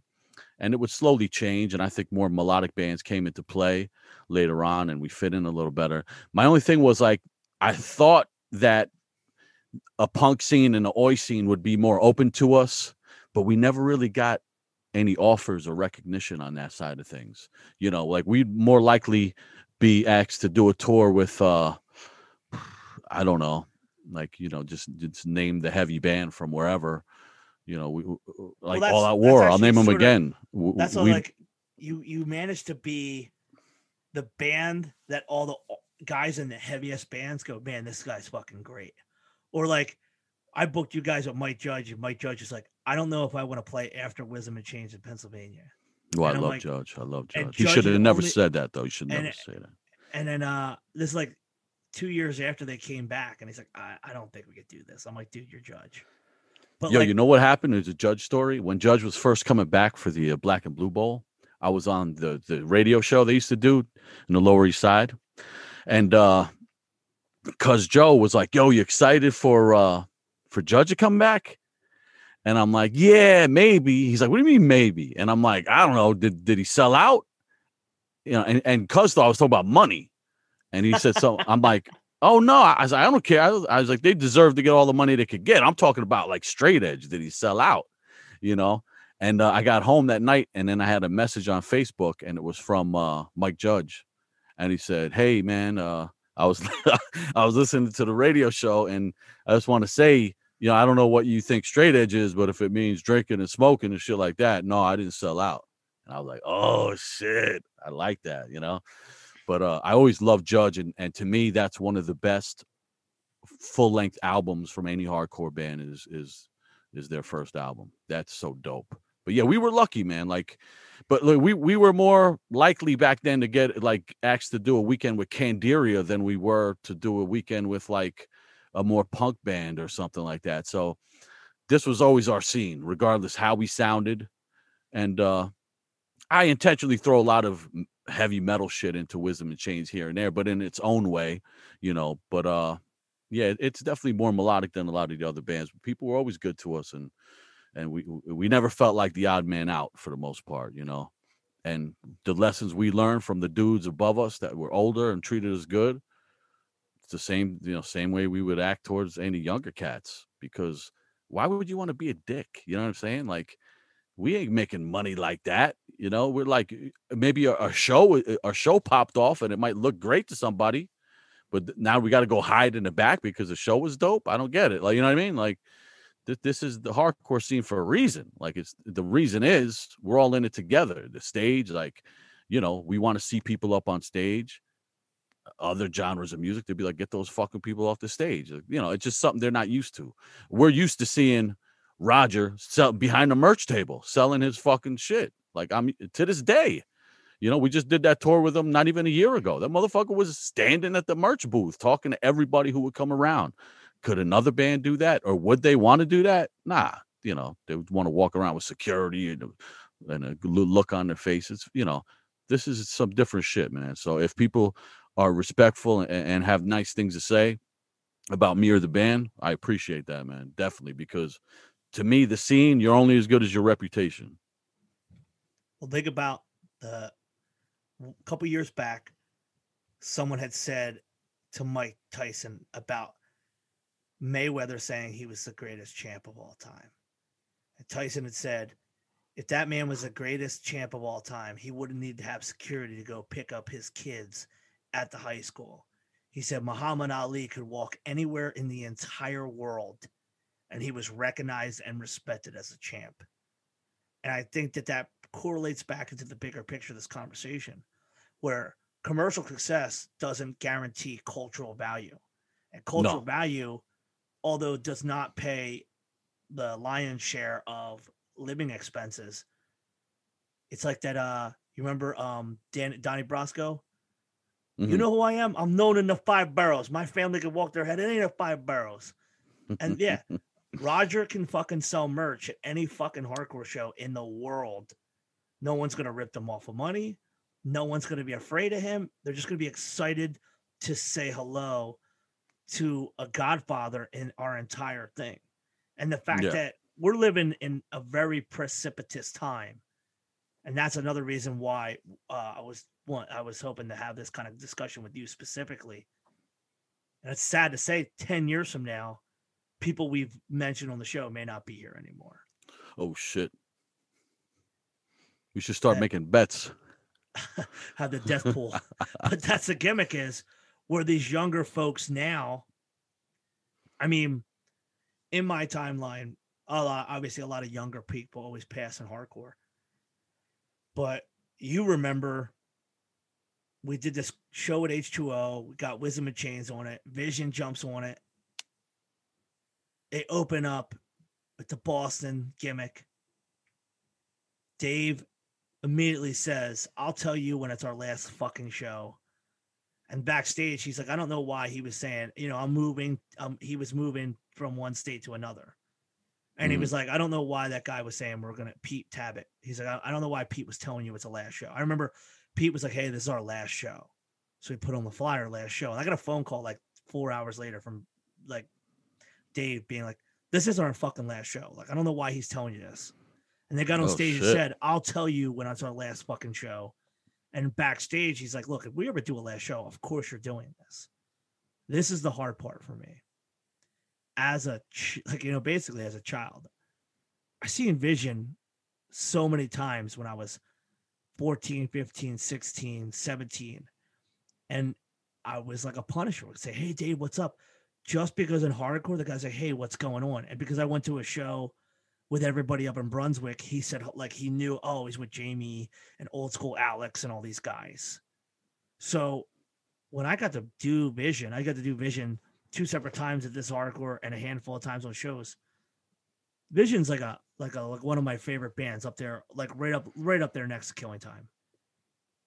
Unintentionally, that ended up being the last fucking show Vision ever played because Dave passed three days later Yeah, that's insane, right? and it fucks me up because it's like he unequivocally was like, "I'll tell you when we're fucking done."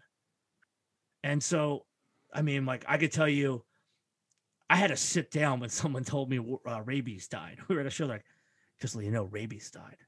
Damn. Dude, we were like, "What the?" F-? That's like, like what? What do you do? Like, and I know that this sounds crazy to young kids, but he was like, it's not like any person that's popular in hardcore today that's in a band has more of a big name because of social media. And you see all these pictures of this person. I don't care if you're the kid from fucking King Nine, if you're fucking dopey ass Bob Wilson, Keith from Payback, any of you young motherfuckers, more people know what you look like, what you ate last night. So there's a figure of presence of like symbolic cultural importance in Raybeez. Because unless you saw him at a show or you saw his band, you didn't see him on the internet. But I like, Yeah, I'm he never made a tweet. yeah, he never fucking tweeted once. But his cultural importance, we Think about that. Like, why, look- why, why were we loving Raybeez before we even knew that motherfucker? Just because it's lyrics on that fucking piece of paper. Like, you know what I mean? Like, we, we like, we, we knew this guy was like one of the leaders of our thing before we met him. You know, he was an important, important cat. Well, cycling through this whole conversation, he told us, don't forget the struggle and don't forget the streets and always keep the faith. hmm And like that's a that's a 10 in the hardcore. Like if that's like a fucking if there was like a if there was a couple adages that had to be at the fucking at, you give this to every person. Like here's here's your notebook now that you're in hardcore. Oh by the way this is a rule. Don't forget the struggle. Don't forget the streets Yeah. and always keep the faith. Yeah. you know like i'd seen warzone a handful of times. He passed and i felt like well, what the fuck happens? Now obviously there was a thousand million bands earth crisis 25 to life bulldoze. Every fucking band was killing it at that time frame. But there was no more Raybeez. Hmm and that's like a fucked up thing to young i got maybe not to young kids i don't know but like that's where we're at in the world right now like the eh, um Well, who do you, who do you think will be the next John Joseph to represent this group of hardcore kids when you say this twenty group, you, to thirty years from now? you mean The current the current group of hardcore kids are generations from twenty to to thirty five. Like who is their John Joseph gonna be? um justice is up there Mm, yeah. justice is right up there. Um culturally very fucking important. And his ability to be musically talented beyond just being like the dude in one band and the future of his like current songwriting trajectory he could be the john josephs. Um there's always the fact that scott vogel's never going to actually die like he's like a fucking vampire and just lives Meanwhile, like- he should be dead before everybody. That guy, the way he operates. dude but like he's just gonna outlive the world but like i would say Unless he does another couple tours with Wisdom and Chains and him and Luke team up, ah that yeah uh, luke will, that might be Luke- the, the Luke might be the end of him. So we got to keep that keep those tours not not from happening. luke takes luke takes one year off of vogel's uh Uh, He takes one year off everybody's life. but uh yeah i would have to say in in in in, in terms of context, uh, contextual importance john joseph's being the singer of the cro-mags is an insane figure and the way that he's pivoted and the way he's continued to pivot his life justice is on that vibe man He Yeah, you might be that- right. I wasn't even thinking about that- that, but you're he right. has that he has that amazing ability and i feel like i feel like the justice of today is such a more diverse and interesting human than he was when he was just trying to look look cool on stage. And he'll even admit that. And um i would say if we're going to that far like world known respected hardcore dude justice is right the fuck up there.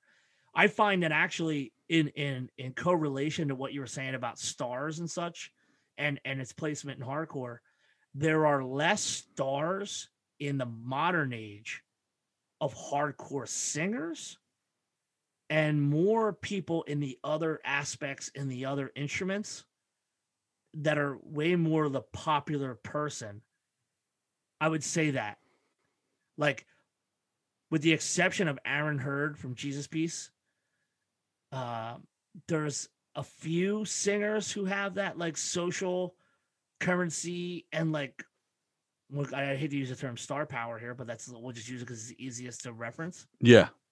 the younger folks have this like this like Mike Judge type kind of vibe. Where if you talk to Mike, he doesn't want to talk in 10 people. He wants to talk to you alone or with like two people.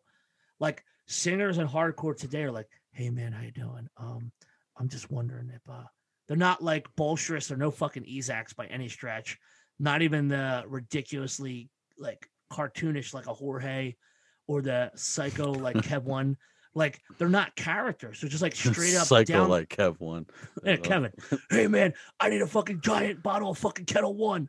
Yeah. And ten minutes later, do you vodka yet? And I'm like, uh, I'm still figuring out what Ketel One was. Yeah, you know what? I never thought about that. I think they are more on the quiet, timid side, like a lot of the, the, the front singers. it's interesting. And so what happens is it's like the uh the emperor has no clothes kind of like vibe where they get on there and then they're like, then they open up. My favorite current singer who is in a juxtaposition of being an older cat with a huge young audience is Jay Peta from Mindforce. Mm. But in relation to it, because he's an older cat, he's a fucking got his own gimmick, you know, he has a fucking great stage presence and a sound. The Pillars of Ivory demo was the fucking tracks of the year last year. Um, That I- was really cool. That's I such a cool releases. I, I like I like I think about him as being the modern representation of my generation of hardcore singers.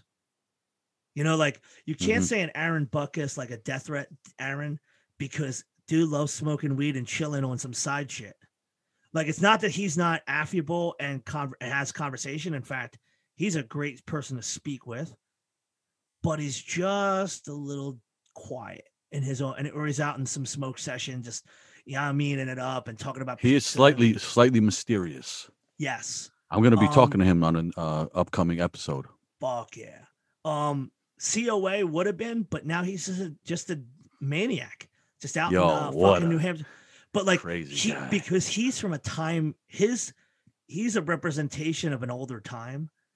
Like he's an update version of like the fucking Tony Herb as a face value.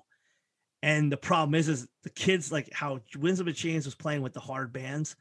COA should have been playing with like the casualties, where he's like out there threatening people. Like they would have loved that shit, you know? Yes, he's a total throwback.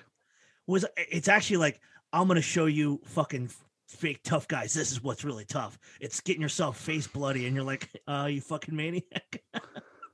Yeah, he's he's like an agitator. He's uh really good front man, dude. The personality on him is so crazy, so cool. I was in one time I was in and over here in, in the US he always wore I call it a terrorist scarf. It's like that that yeah, neck yeah. piece that kind of like looks like the print that the terrorists always wear. Well, over in in Europe he had one just like that, but it was an American flag, right? And I said, "Oh, what happened to the terrorist scarf you always wear?" He's like, "Oh, I wear that at home to to upset people at home, but out here I wear this to upset the people here." That's just like the type of dude, you know what I mean, that you want in that kind of band, like the total intense agitator. well, that's exactly it. So like, John Joseph is a provocator and an agitator at times, and he's going against the grain of so many concepts.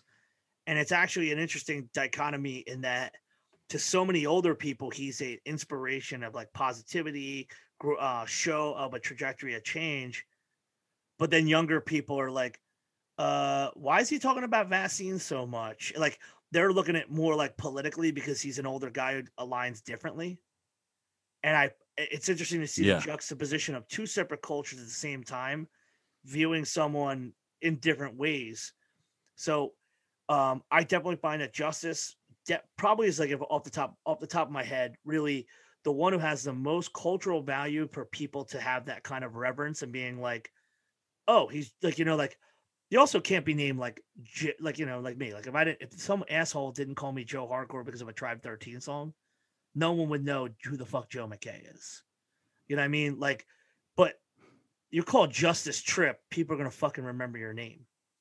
You know what I mean? Like it's Yeah, how's that a even his real name? That's a cool name, right?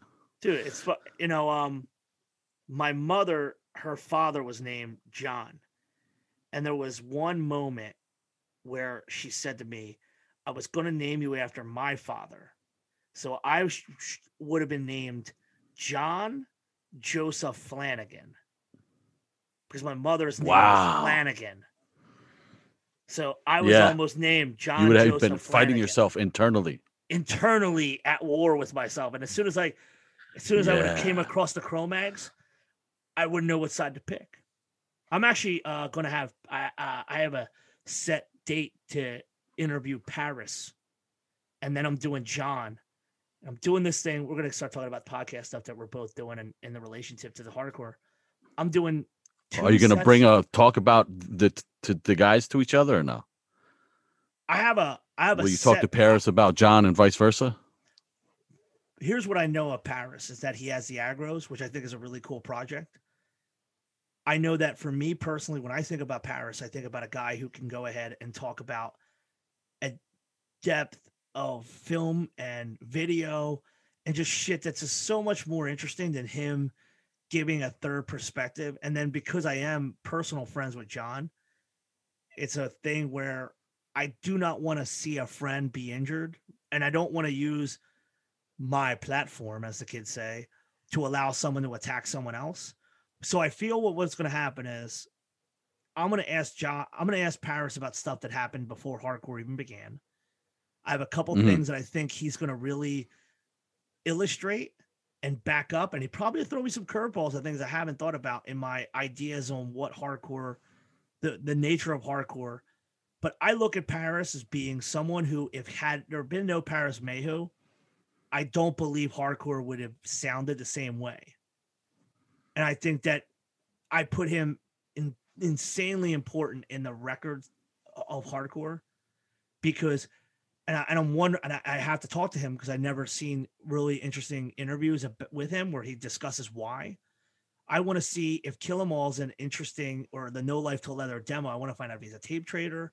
I want to see where the metal that would eventually become the Age of Quarrel material, where it got its genesis from. What what made him write that? Because unequivocally, the Cro-Mags Age of Quarrel material is considered to be the first really metallic release from a New York hardcore band. And there's some wordplay and some timeline differences where someone would argue and say, well, the Unruled, which was eventually be Leeway, were doing metallic stuff, but I don't have any music by that. So I don't know if that's really legit. But we do know that obviously Cro-Mags came out after Kill 'Em All. So I'm wondering if that material, because it was there on the No Life 'til Leather, because it was all underground, how much thrash metal influenced him. And I, but you got to remember is he was there at the very beginning. So it'd be a very interesting story to see how he metallicized New York hardcore. It'll be Yeah. very it'll be very interesting to hear him talk about his filmmaking career. And um, I know from reading other things in the past that he's brought up John Watson, the original singer of Cro-Mags, a lot. And I actually heard a really cool ass story from uh, Todd Youth, who obviously passed away, about a, a fight that happened in Philly when a bunch of New York guys came down to my old neighborhood to a, a venue. And he said John Watson was a pure ass kicker. So I look forward to positive conversations where people who are listening get more than the usual Paris versus John and Paris versus Harley. And then um, as I talk to John, he's moving in a different direction, almost not not unlike a Goggins and not like a Jocko, but John's got this new thing with this John Joseph discipline. And he's like becoming like a personal coach. And, and I think that's going to be something really cool. And I want to kind of get him to speak on how he goes from being in a true depths of legitimate addiction and just by his own self admission, like a thief and a drug addict, and like what what like what were the what were the steps and what did he do to go from being someone who had nothing together for himself and and how he got to where he's at now, where he's like in full in PMA. He's got the he's an author, you know, he was on the Joe Rogan. These are the He's, he's of 59 years old, man. yeah, man. He's in such good shape. Well that's like the legitimate thing like where do we go from here and it'll be so it'll be so awesome for me to have a char- like the kids say character arc that's more that's the story Mm. with john the Yeah. character arc of john then You know, I had some dealings with Paris on Facebook, oh and I thought he was a real fucking dick, like the way he was acting, to be honest. I don't know him at all, and I always will have to give props because he was on one of the great records, you know. Although his other stuff with the Cro-Mags I thought was goofy. Age of Quarrel was was dope. But he just seemed like a, a real kind of dick the way he was talking on Facebook, and uh, we got into it a little bit. And I did get the hint that he was a, he's a Freemason, so maybe you could uh, un- uncover that if uh, if you talk to him. Not that being a dick has anything to do with Freemasonry, but just some of the words he was using and stuff he was saying. I felt like this guy might be a Freemason. See if you can uncover that mystery. for me I, I i think of everybody i take out any kind of personal nuances because I, I there's been times where i post it and paris has had stuff and i i i have gotten to the point where i respect someone's personal perspective and instead of trying to it's kind of like you can't take someone out of an embattled position like you ever see uh normandy the storming of normandy and they have Yeah. those pill boxes so i look at some positions that people are in as like pill boxes other positions are less impregnable and people have the ability to move. But I feel like because of the nature of Paris Mayhew and, and Cro-Mags and all the different people on the internet who have said things about Paris, et cetera, et cetera, that I feel like there's certain positions that he's an impregnable fortress where it's only made to shoot at people. Yeah. And I'm, and I'm and I'm interested in where the dichotomy between where his perspective is a PR and where he truly believes it. And that's the thing about it is is there's an insane energy that comes from Age of Quarrel and those guys. And I truly in my fucking heart of hearts believe the world should never see a Age of Quarrel lineup set. And having seen so many different versions of the Cro-Mags, I feel like the the the pages of the book have been written, and the bands that do the Cro-Mag songs are vetted for the people that are fans of the personages in the band. But when I heard the aggros and like that six minute track, what I saw was a guy. I don't know. This is my presentation. This is not his. hmm I saw a guy basically go, if you guys want the Cro-Mags and the sound of the Cro-Mags and what it would be like now, I'm the one who has it. Like I'm the keeper. Remember that um band Helloween? They're the keeper of the seven keys record. yeah. He's the keeper of the Age of Quarrel because there's so much fantastic like sonic presence that is very similar to what Cro-Mags would sound like. But then again, juxtapose that with or put against it uh the Bloodclot new song with Tom Capone is fantastic. Bloodclot stuff is hard. Definitely. It's relentless sound. Well, you got you go from Todd Youth, and now you've got Tom Capone at the helm involved in this project. It is interesting, but the nature of what I what I'm trying to do with this podcast um, is to disseminate information, have good conversations, and in the third element, provide entertainment. Like I'm not putting I'm not putting on a show, but I try not to get into dark dark corners socially where there's pauses and silences and the flow of conversation to where information and good stories are able to come out is more of where I would take a conversation with someone like Paris than draw him into a here's your chance to shit on John Joseph and everyone can listen to it or or vice versa with Harley. And to be completely trans transparent here through a third party, I reached out to Harley and said, "Hey, listen, I'm going to have the other guys on the show. I'm not asking you to get on and attack these guys, but if you got if you want a presence in this platform, it's there for you to do so. Oh shit. And the reason- well, and the reason why is because you know what I'm gonna I'm gonna spend the entire time talking about the stimulators, and I'm gonna ask him the importance of going to England with his mother, or not in England, in Netherlands, and going and seeing these punks in '76 and '77 as a child. Coming back, he was recruited to play drums in the first, arguably the first New York hardcore band. One of the arguments is that there is a tangible no first, but in the first crop, you know, Yeah. Jesse Malin, Jack Flanagan were in the heart. We're in Heart Attack. There's a couple firsts in that New York world where like the waxing end of the Andy Warhol 70 um Andy Warhol uh Max's Kansas City stops and other places start and these bands just had to pick up the pace and play faster. Tony Rettman shout him out the New York Hardcore book is fantastically important in documenting it. My personal preference is to read things linearly. So the way that he wrote this is he kind of picks people or bands, and then as you read the book, it'll it actually reads like a Facebook. In a weird way, it reads like a Facebook post. Like they have this thing up, and then people write comments. So like it'll say like Paris Mayhew, and he'll say like three lines about someone. And so it's good to see the people who are around at the time and their perspective specifically on these topics. But as someone who reads history and like dry ass history books about the 12th and 11th and 7th and 8th centuries at times, it doesn't read like a history book, but it has so much history in it. What's the And name of the book? Uh, New York Hardcore, NYHC. Oh, I gotta And get it's by. Tony Rettman. He also did a Tony!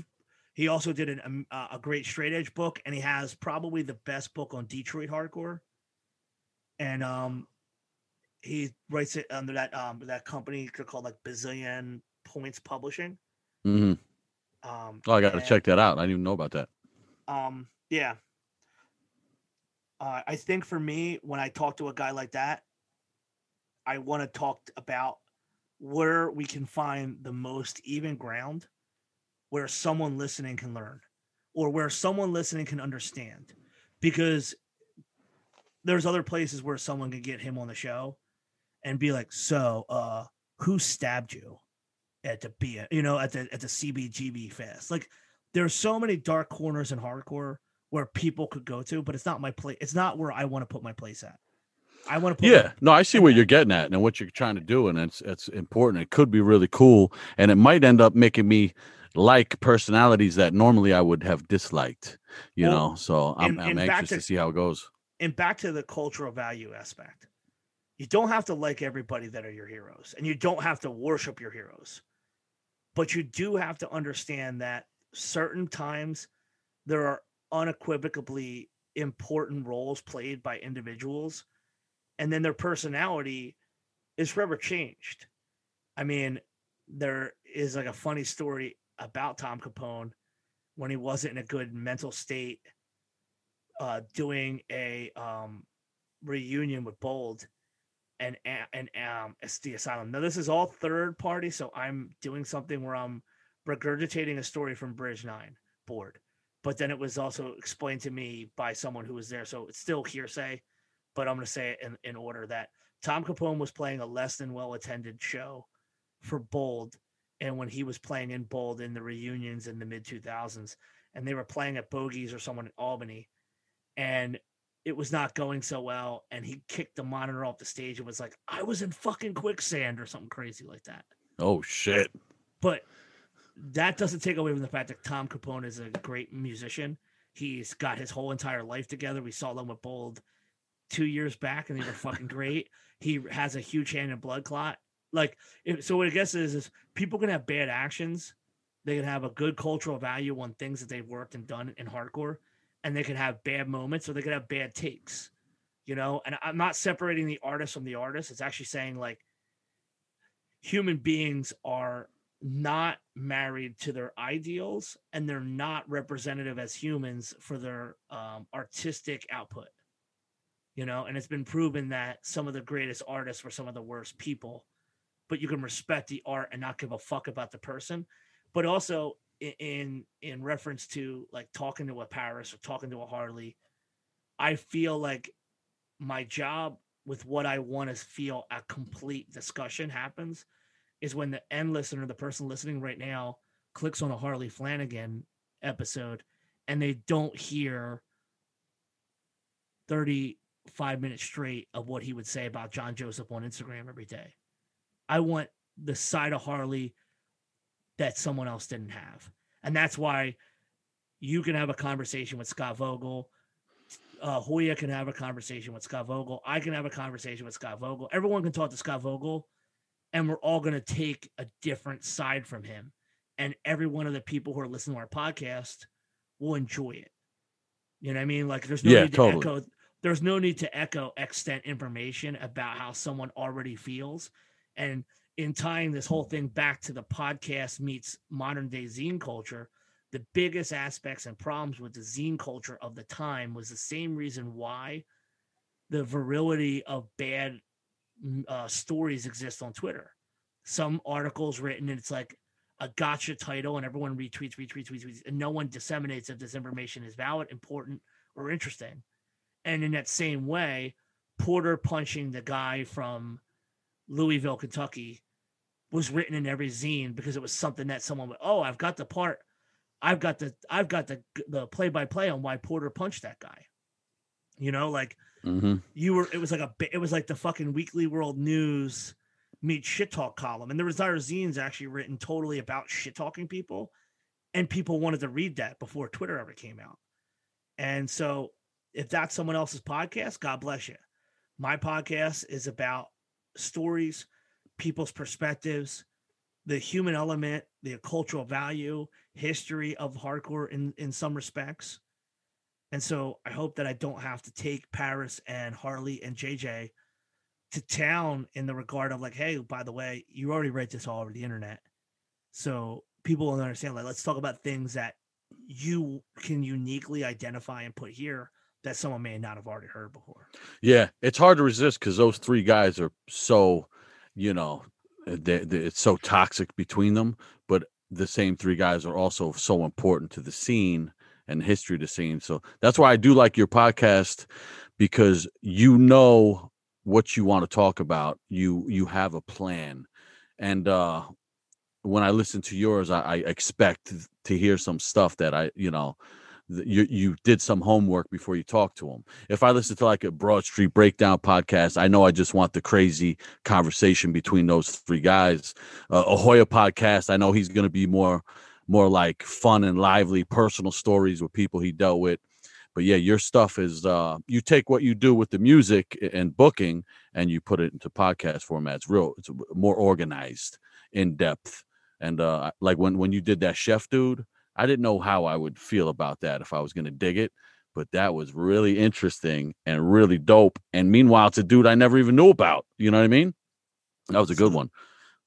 So like every person in hardcore, if we want to be blanketing statements, every person in hardcore found something about it that touched them. And so our job as podcasters, whether we want to talk to our friends and touch the people listening or we want to have a good time, for me, I, I think of the commonality, the the shared threads. And when I started the podcast, the ideal scenario would be to talk to someone like a Jamie Bissonnette who is in our world of hardcore, you know, he wasn't in a he wasn't in a Trapped Under Ice band. But he's a Trapped Under Ice fucking chef. like he's fucking beyond Yeah, sure.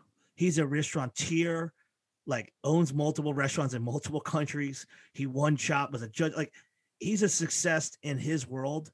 He and like so I wanted to talk to people within hardcore who have either a very um, DIY approach and success and disseminate and explain where, and also as the circular pattern of thinking of guests and the stories that have been encompassing the previous guests are all commonly threaded. Jamie Bissonnette was early on the show as a I gotta have. When I was thinking about the ideal scenario, would to not include the Scott Vogels right away, but to talk about people that have done shit. Because if someone can listen to this episode, they're gonna hear us talking about the cultural importance and some history and personal thoughts. And there's a fun value to that.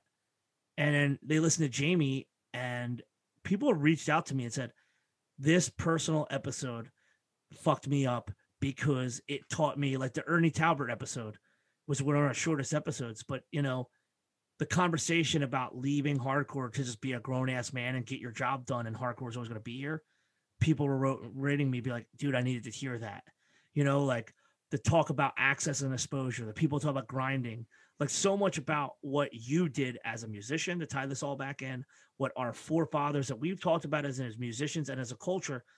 It's all DIY. It's all about hard work, grinding, networking, and supporting. So when you hear about a Jamie Bissonnette who moved from fucking Connecticut to Florida to learn how to cook, to come up and grind his way through and have to stage and work for free to show off his traits. That's like, yo, I don't need no money. We just want to play Philly to a good crowd. Like if he wasn't talking Mm. about cooking, he'd be talking about playing a show for free. We don't need the money. We just want people to know who we are.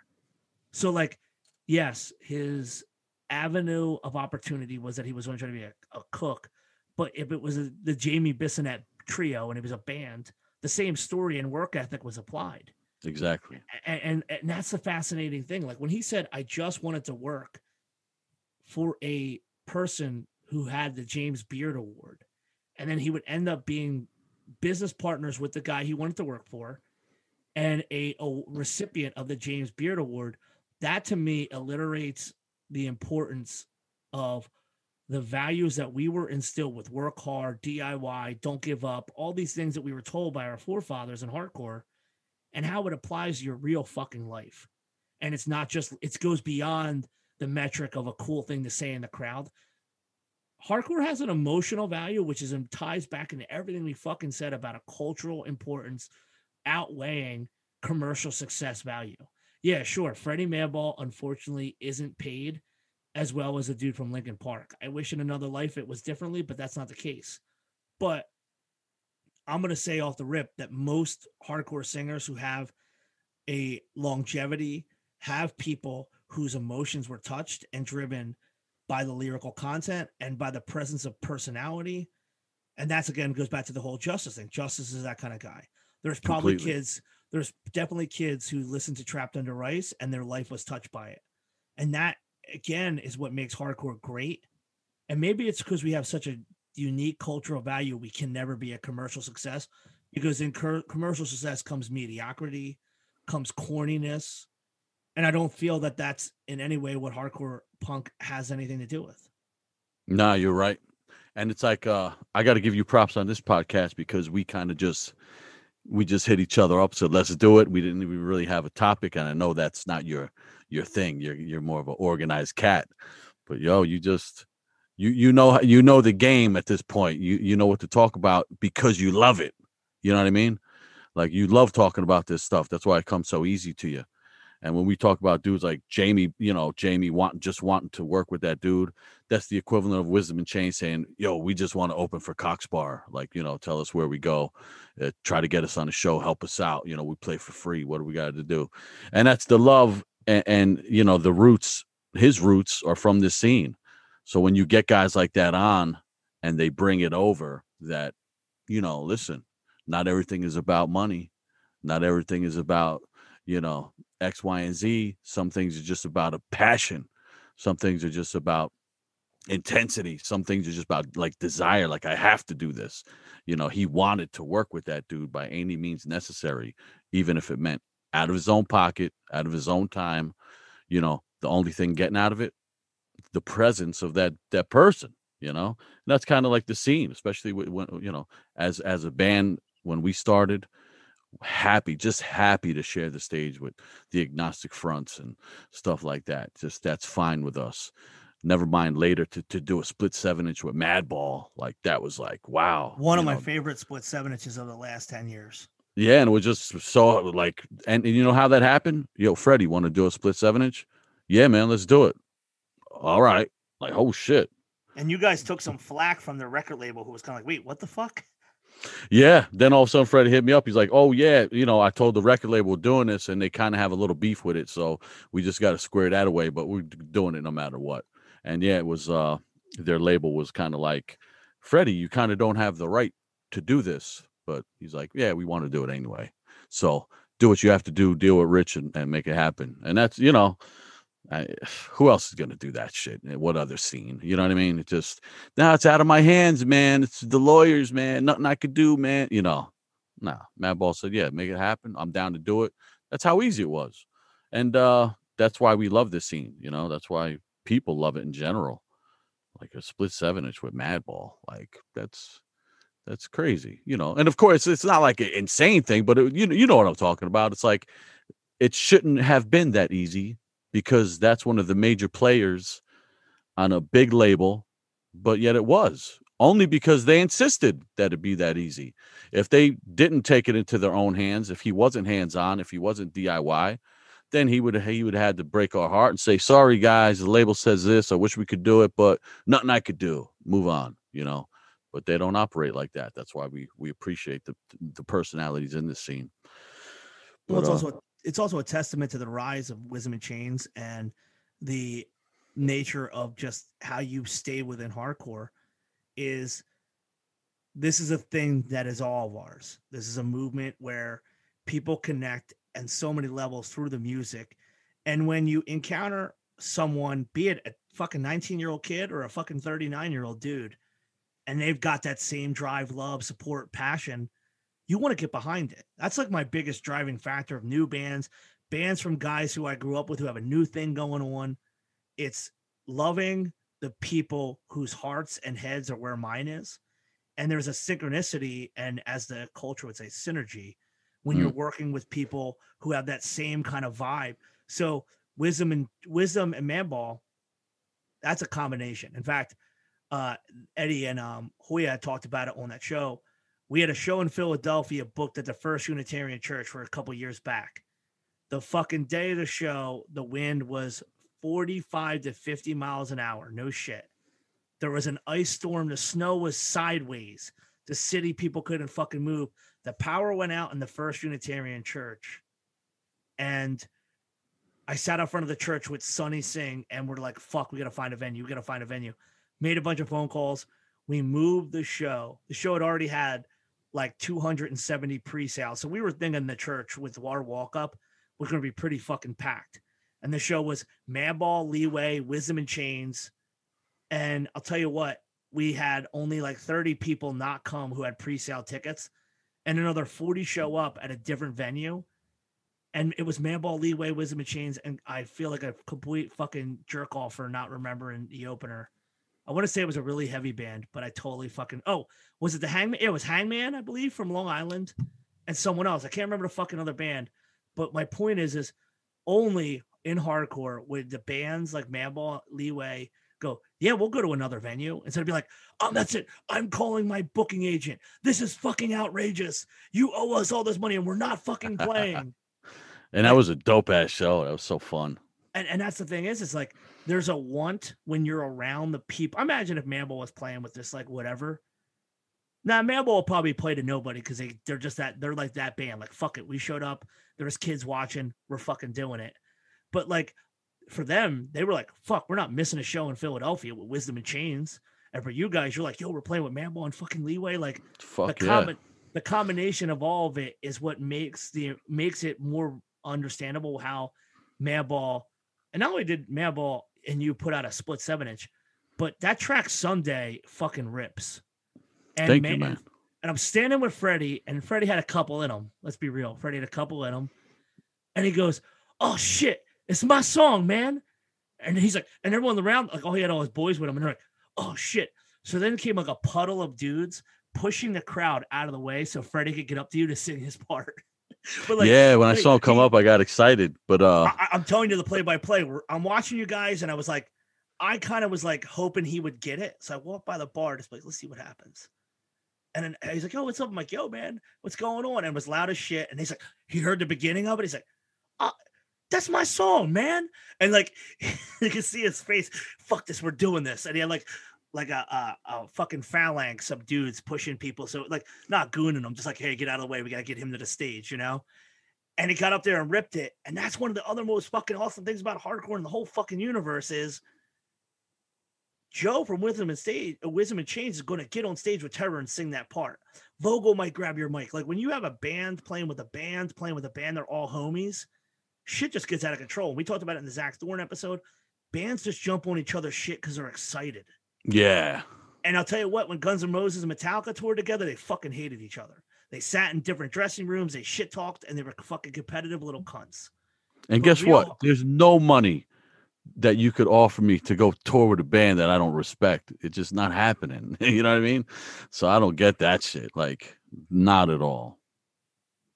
Either of those bands could have had a dope ass tour on their own, pick their own opener, but they go with each other and they hate each other for what? Like, get the fuck out of here. That's ridiculous. And I, I like Guns N' Roses. I like Metallica. I just don't know, like, what the what the fuck is the point? Now let's let's roll into um the beginning of a wrap up phase real quick. You have so much going on. One of the things as a project that we have to talk about, so then we're stuck by our group of people who listen to us. We are going to do a podcast that airs on the Broad Street Breakdown, Post America podcast, and This is Hardcore Fest podcast all on the same day. That's Oh going to shit! feature me, you, and the OG Jeff Gavin. Nice. Um, that Date- when's that happening? dates coming soon. We're gonna put this out. Um, Broad Street Breakdown to me is Howard Stern like styled. They don't say outlandishly rude things about people who are handicapped. But if you're listening to rock, if you're listening to wrestling, if you're into a bunch of guys that get together and they talk and they kind of have a whole parameters that they go and they have like little skits, they do this great thing about cameo where they bet on how much the person who does a cameo gets paid to do a cameo. They have like these little intermissions. Pablo does a great job of running the whole thing. They even have a whole skit about poor Pablo and how he can't pronunciate uh pronunciate. I see I'd be fucking great for that. 'Cause I can't say shit. And they have Pablo Chipo tip of the week. Yeah, Ch- yeah, Pablo Chip. Like, if you're into listening to podcasts, you want stuff to listen to. They don't come out regularly, but it's a good three hours of homies talking about shit you're into, and tons of jokes, and not inso- inside jokes where you can't laugh.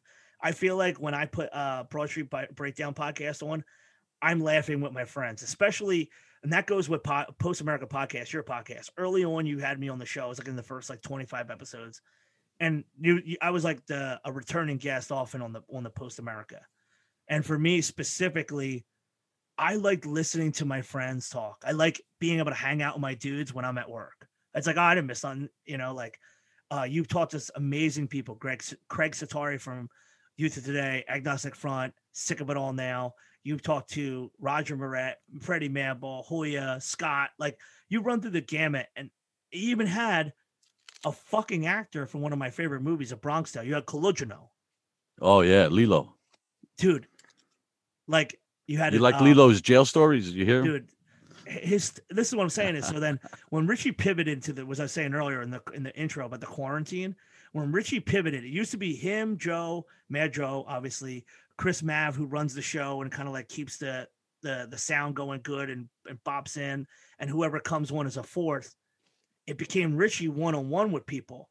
And I'm telling you man it, it was another level. It was a different kind of podcast and then still within the same and I just really enjoyed it. And it, it's something I, I look forward to. Thank you. And then uh, I bullied you into putting on Stitcher so that way I could uh, download the episodes and listen it and listen to it on Stitcher because I listen to all my podcasts on Stitcher for the most part. Yeah, I said, Chris, why is this not on Stitcher? Next thing I know, Chris said it's on Stitcher. He's good, yeah. that guy. Dude, I, I I'm up to episode 86 and catching up and stuff. I listened to a bunch, but I know there's ones I missed. So I've been serially going through and listening to two a week to catch up as I'm listening to the new ones as they come out. Nice, nice. Yeah, I wish I could do them a little more consistent, but it's not bad. Little gaps no. here and there. So, um, obviously you had Eric from the the wide world of wrestling, who was also a Cleveland hardcore dude who worked at Peabody, and then he's also into my world with the medievalism, and he's a like true Viking. He's got a great YouTube channel. But who are people you have coming up on your show? Um, I'm dealing with uh coming up will be Aaron, like I said, death threat. Pizza uh, Aaron. Jimmy uh, from Murphy's Law, which I think will be good because Jimmy, uh, you know, he's a popular, well-known figure, but he kind of doesn't do this stuff too often. So we'll see. Uh, we'll see what I could get him to talk about. I really want to kind of dig in into into the earliest days of Murphy's Law, you know, because that's Damn. such an important kind of band. Was and and sometimes overlooked you know, I'm going to want to talk. I'm really excited to talk to Jimmy, but that that's that's two that are coming up, and then yeah, I'll probably do stuff with. uh I when I just did an episode with Chris came back, uh, and uh we just went over questions because I had so many that built came up. Out, uh, that came out yesterday, right? Yeah, and it was kind of like we we used to do that when it was the three of us did the podcast together, and then we stopped, and I did those you know single interviews for so long, and all the questions kept building up.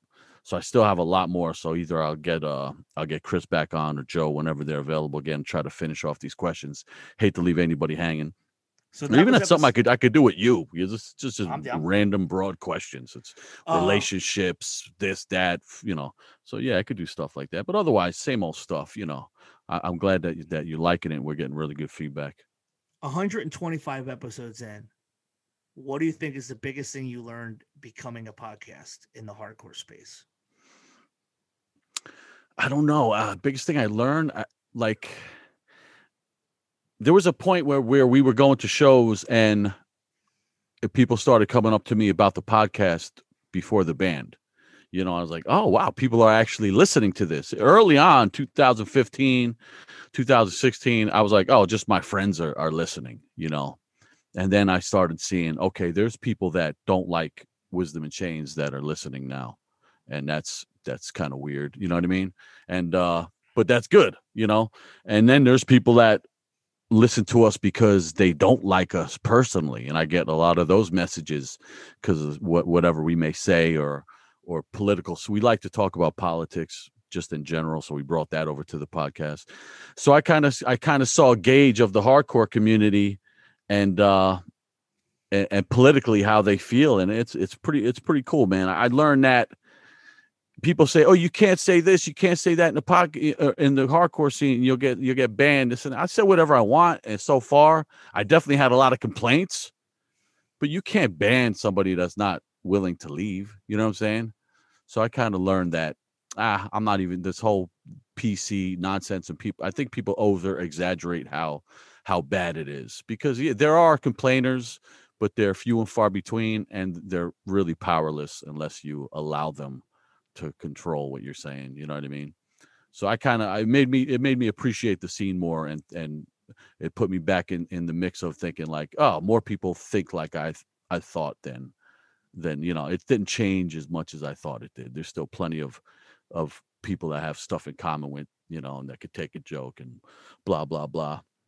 But it's fun, man. I and now I'm seeing because I used to only listen to Joe Rogan. That was it. Joe Rogan, and if somebody else was on a podcast that I wanted to hear from, I'd find it and listen to one episode, and that was it.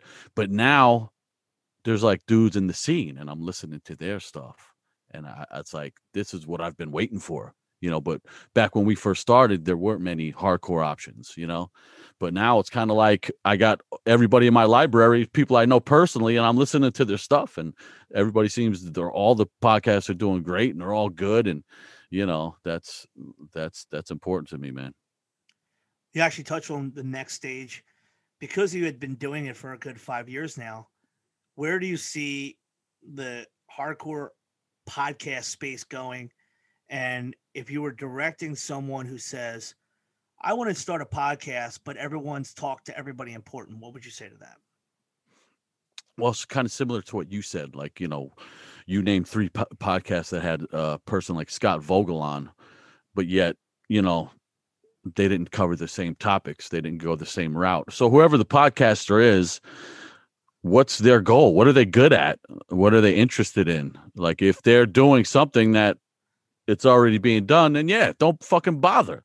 You know, if they don't know how to hold a conversation that's interesting, then yeah, don't bother but it doesn't matter if the people that are taken up that you want to talk to if you have a different angle. Like you just mentioned me i wanted to hear i want to hear the beef you know between paris and harley. But then you you were talking and you made me think like yeah let me hear what made paris get into this shit in the first place what makes him and i didn't have that perspective until 15 minutes ago when you mentioned it. So there's you know we, we could take the same guest in a lot of different paths you know we don't have to talk about the same the same uh, topics just because it's the same person. So, but so if people want to get into this, first off, know how to have a conversation. At least be interesting. The only reason we started doing this is because this was the same three guys plus more in vans for seven, eight, nine, ten hour trips, and we were talking and talking and talking.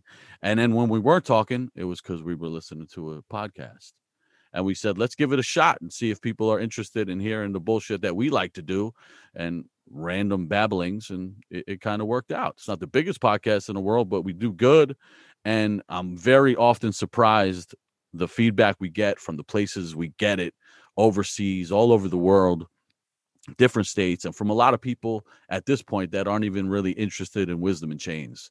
You know some people got turned on to wisdom in chains through the podcast which is uh a weird thing. But we don't focus it around our band. But early on, I just imagined that if we did have any listeners, they'd be from you know from the band. You know what I mean? Uh, one of the things that I find most interesting about episodes is that you did something where obviously you're connected to people within hardcore like Stickman and stuff, but you also had people like Ray. And Ray Ray is like a PA hardcore staple, and obviously someone who I spent hours in a fucking van with as a kid. Yeah. You created a scenario where a Ray Ray becomes like a facet where people from France and England know who Ray Ray is. And I find that to be one of the coolest aspects. Do you find that people that listen that are nowhere near Pennsylvania, maybe even in Europe, know about people like Ray Ray? Yes, yes. We will go into a place, and it happened many times, and people say, "Yo, where's Ray?" or "Tell Ray we said what's up." And at first, I was like, how does Ray know this motherfucker from from out here? You know, huh? I was like, yeah, yeah, all right, I'll tell him. And then I was like, oh, it's because of the podcast. Like these guys feel like they know Ray because of the podcast, but the reason we put Ray on the podcast is because we know this dude is crazy. He's got a crazy personality. People like listening to him. He's interesting in a, in a, in a weird way. And but early on, yeah, people were saying it all over. I heard it in uh, the first time I remember it was Switzerland and then people are like, "Hey, how's Ray?" I'm like, "Huh? Ray? I'm like, oh, and I knew who they were talking about, right? Because I, I'm like, yeah, good, good. Tell him I said what's up. I'm like, all right. And then uh, I was talking to Chris Mavromatis upstairs. I'm like, yo, some dude around here knows Ray. He's like, Ray from PA. I'm like, yeah. He's like, huh? And he's like, from the podcast. And I was like, oh shit. I was like, that's how they. And I remember being in Detroit, people asking about Ray, Germany, people asking about Ray, all over the place. But just like you know him well, if you would explain something to Ray, you're probably like, yo, they would love this dude, Ray. I wish they could meet Ray. And that's kind of how we felt. That's why we used to have him on. And sure enough, yeah, he took off. We got to get him back on. He's all wifed up now, though. He's all busy all the time. Happy as shit. Jeez, we don't. We want old, miserable, drunken Ray. We don't want this new happy Ray. My final thing to ask you is that: Do you feel as if there's ever going to be a moment where we could do some form of like a live podcast? Because I know that something that has been pivoting in the venue spaces is people being to me like, "Hey, man, uh." you know, we do we do have the ability to seat to like 35 or 40 if you want to do a live podcast. And with live streaming being something that is around, do you see any value in doing something at a live format as Post America podcast, or do you even see people coming?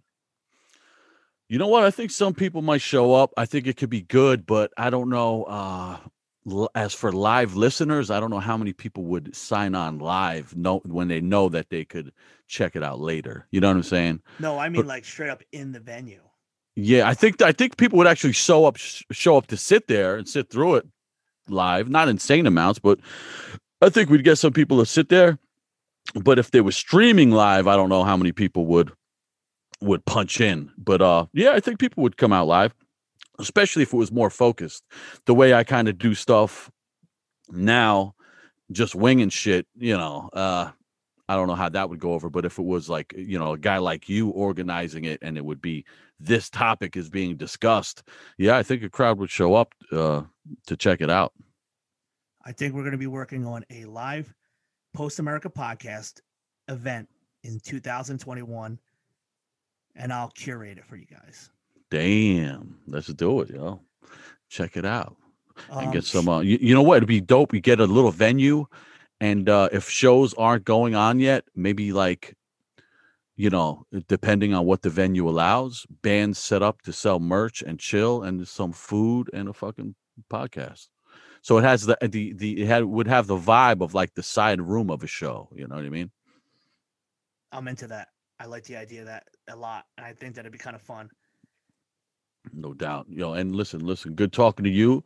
And then shout out get... any of the fast break releases that are coming out or anything that you're doing like Z9 and uh give me a give the listeners a purview of the things that you have been working on so they can check it out. Well, me, Joe, and our friend Keith have crucified straight edge merch, which is uh, the preferred merch around the planet since all the other straight edge merch companies are falling off or doing bad things or being, uh, you know, selling out. Crucified remains on the top of the, the, the heap. So look for that shit online. Crucified straight edge merch. And uh, that's me, Joe, and Keith. Then we got Fast Break Records, of course. And uh, new releases coming up will be the band you mentioned, Z9, which is members of Wisdom in Chains. Wisdom in Chains was building up so many uh, songs and they weren't kind of going anywhere because people were busy, this and that. So I was just like, you know what? I'm going to just go in a different direction because I love to record. And uh, I just started writing a bunch of songs. I did, uh, demoed a lot of stuff on my own, but to actually record, I had to get the pros in there. So I had to get Luke and Evan on because nobody plays like Luke and Evan, and uh, they'll kill the bass and the drums the way they should be because that's you know. I mean, I could play that stuff, but not like they could play. So we're gonna have a new release. We're starting to record early February. But if you go on social media, you can find Z9 apostrophe. Uh, follow those things on Instagram or Facebook, and there's some samples, and you can kind of hear the, the range of the stuff, more like a rock and roll street rock vibe stuff that I listen to a lot. I call driving music. I love like uh, the, that sort of music on road trips and stuff. Uh, and uh, what else we got going on? With podcast, of course. And uh, what's up with MH Chaos? When's that come out? Well, we had a discussion with them, uh-huh. and I feel, and this is how I am with the release. That I was like, look, man, whatever you put out, when the world opens up, you're gonna be playing for a while. Make sure this is home run material. Don't give us your C tracks, your B tracks. And so I got some checking out tracks on a Dropbox, and it's out of this fucking world. Dope. And my biggest thing is if we're gonna if we're if we, you and I and Fast Break put our asses behind something that is anything less than what they're totally, totally psyched on. Like there's this young, and this is like a I don't want to go too far away from I, what we're talking about here. Often young bands are forced to just put out a release so they can stay relevant. hmm I told You don't want to do that. I told them, look, you haven't played a show since the last show in January at FYA. Or no, you know what? I think they might have played LDB. After LDB Fest, the end of February, they haven't played. I'm like, so you have to treat the band like you like it, it's the day after LB LDB and and everything we still have to do, we have to do. Yes. take a you know they had an amazing track on the one scene unity comp and it's so fucking metallic and out of control it's literally nuts. And i said look if you're going to take all your songs this direction you may you may actually end up losing some kids that thought you were guys are going to be like the ultimate beat down hard shit. And the direction they're taking the tunes are fucking fantastic and I, I just as a friend over the last year and how crazy it's been a year since you and i sat down and talked about putting their release out we all went to dinner to talk about it. It's been a year since we've been talking about putting it out. And they are working on the tracks to make the release something that they can run with, that I can get them on shows and we can get them really working to be more than just a band people know from FYA and LDB and a Chicago band. And so instead of rushing them, they have tracked some stuff and they're finding the details out. And then it's going to be fantastic when it comes out, but we're not rushing it. So it's coming out, but we don't have a definite date. But that's another fast break release we're looking forward to. that- That's it's it's one thousand percent coming out, and I think it's because I've told them to err on the side of making sure everything that you're writing is stuff you're willing to play. Because who the fuck wants to write six songs and then two, a year and a half later, somebody's like, "Hey, we need another eight songs now." Like, write some shit that you guys would be happy playing out, so people will check this vibe out. You know, And now's the time to write while you have time. You don't got, you know, there's no shows, nothing's booked. Write. Everybody should be doing that. Now's the time to, to be building up your catalog, but don't just do it to do it. If you got to want to do it, you got to write good songs. Don't put out any crap. Well, I feel know? like for them, they're so they're like a fucking if if you told them, "Hey, I need a record that sounds like this," tomorrow they'd have 10 songs. They're all actually overly capable of just writing whatever possible because they're talented. Yeah. And that's like the thing. So yeah, we'll be getting this out. I want I'm hoping for early early earliest I would say would be June. Would be And they're from Chicago, correct? Chicago. Could we lead this uh this uh podcast or end it with one of, one of their tracks? Well, we absolutely will. Absolutely. Nice. I was I was hoping to open it with a Z9 if Z9's ready, but if not, I'll open it with an MH. Open it with an MH. Yeah, I just got demo uh, quality stuff at the time, but, Okay. Well, listen, when it's ready, you'll know. I appreciate you being the first person to do a double take to come back on. Episode They call that a DT in the podcast industry. I That's a just did DT. DT. and um, get ready for the triple threat of a. The, I don't know if there's ever been a podcast where it releases on three streams Never ever. ever done, and uh, that's the kind of stuff that you're going to see when you see podcasts like the three of ours all working together. Yeah, man. I can't wait to talk to the OG. And I can't wait for you to get Bob Wilson on your show and grill him. Bobby. All right, brother. I'll talk to you, man. All right, homie. Take it easy. Take it easy. I hope you enjoyed that one. Richie and I talk a lot, and it was very good to kind of capture a lot of what we speak when we're on the telephone in a podcast format for you to enjoy. For those of you who didn't check out episode seven, I hope this gives you the inertia and excitement to do so. Next week's guest, Louis Aponte, Lou 2K. This is Louis from Jesus Piece, who is an amazing drummer, PA hardcore dude more importantly, just a solid individual with a lot of interesting side hustles and other projects he's been working on. This is the beginning of a two part series where I do Lewis one week, and then next week I do another one of his band members. So check it out. Thank you for listening. Hit us up if you liked it, subscribe, do all the other podcast gimmicks. Thank you very much. Bye bye.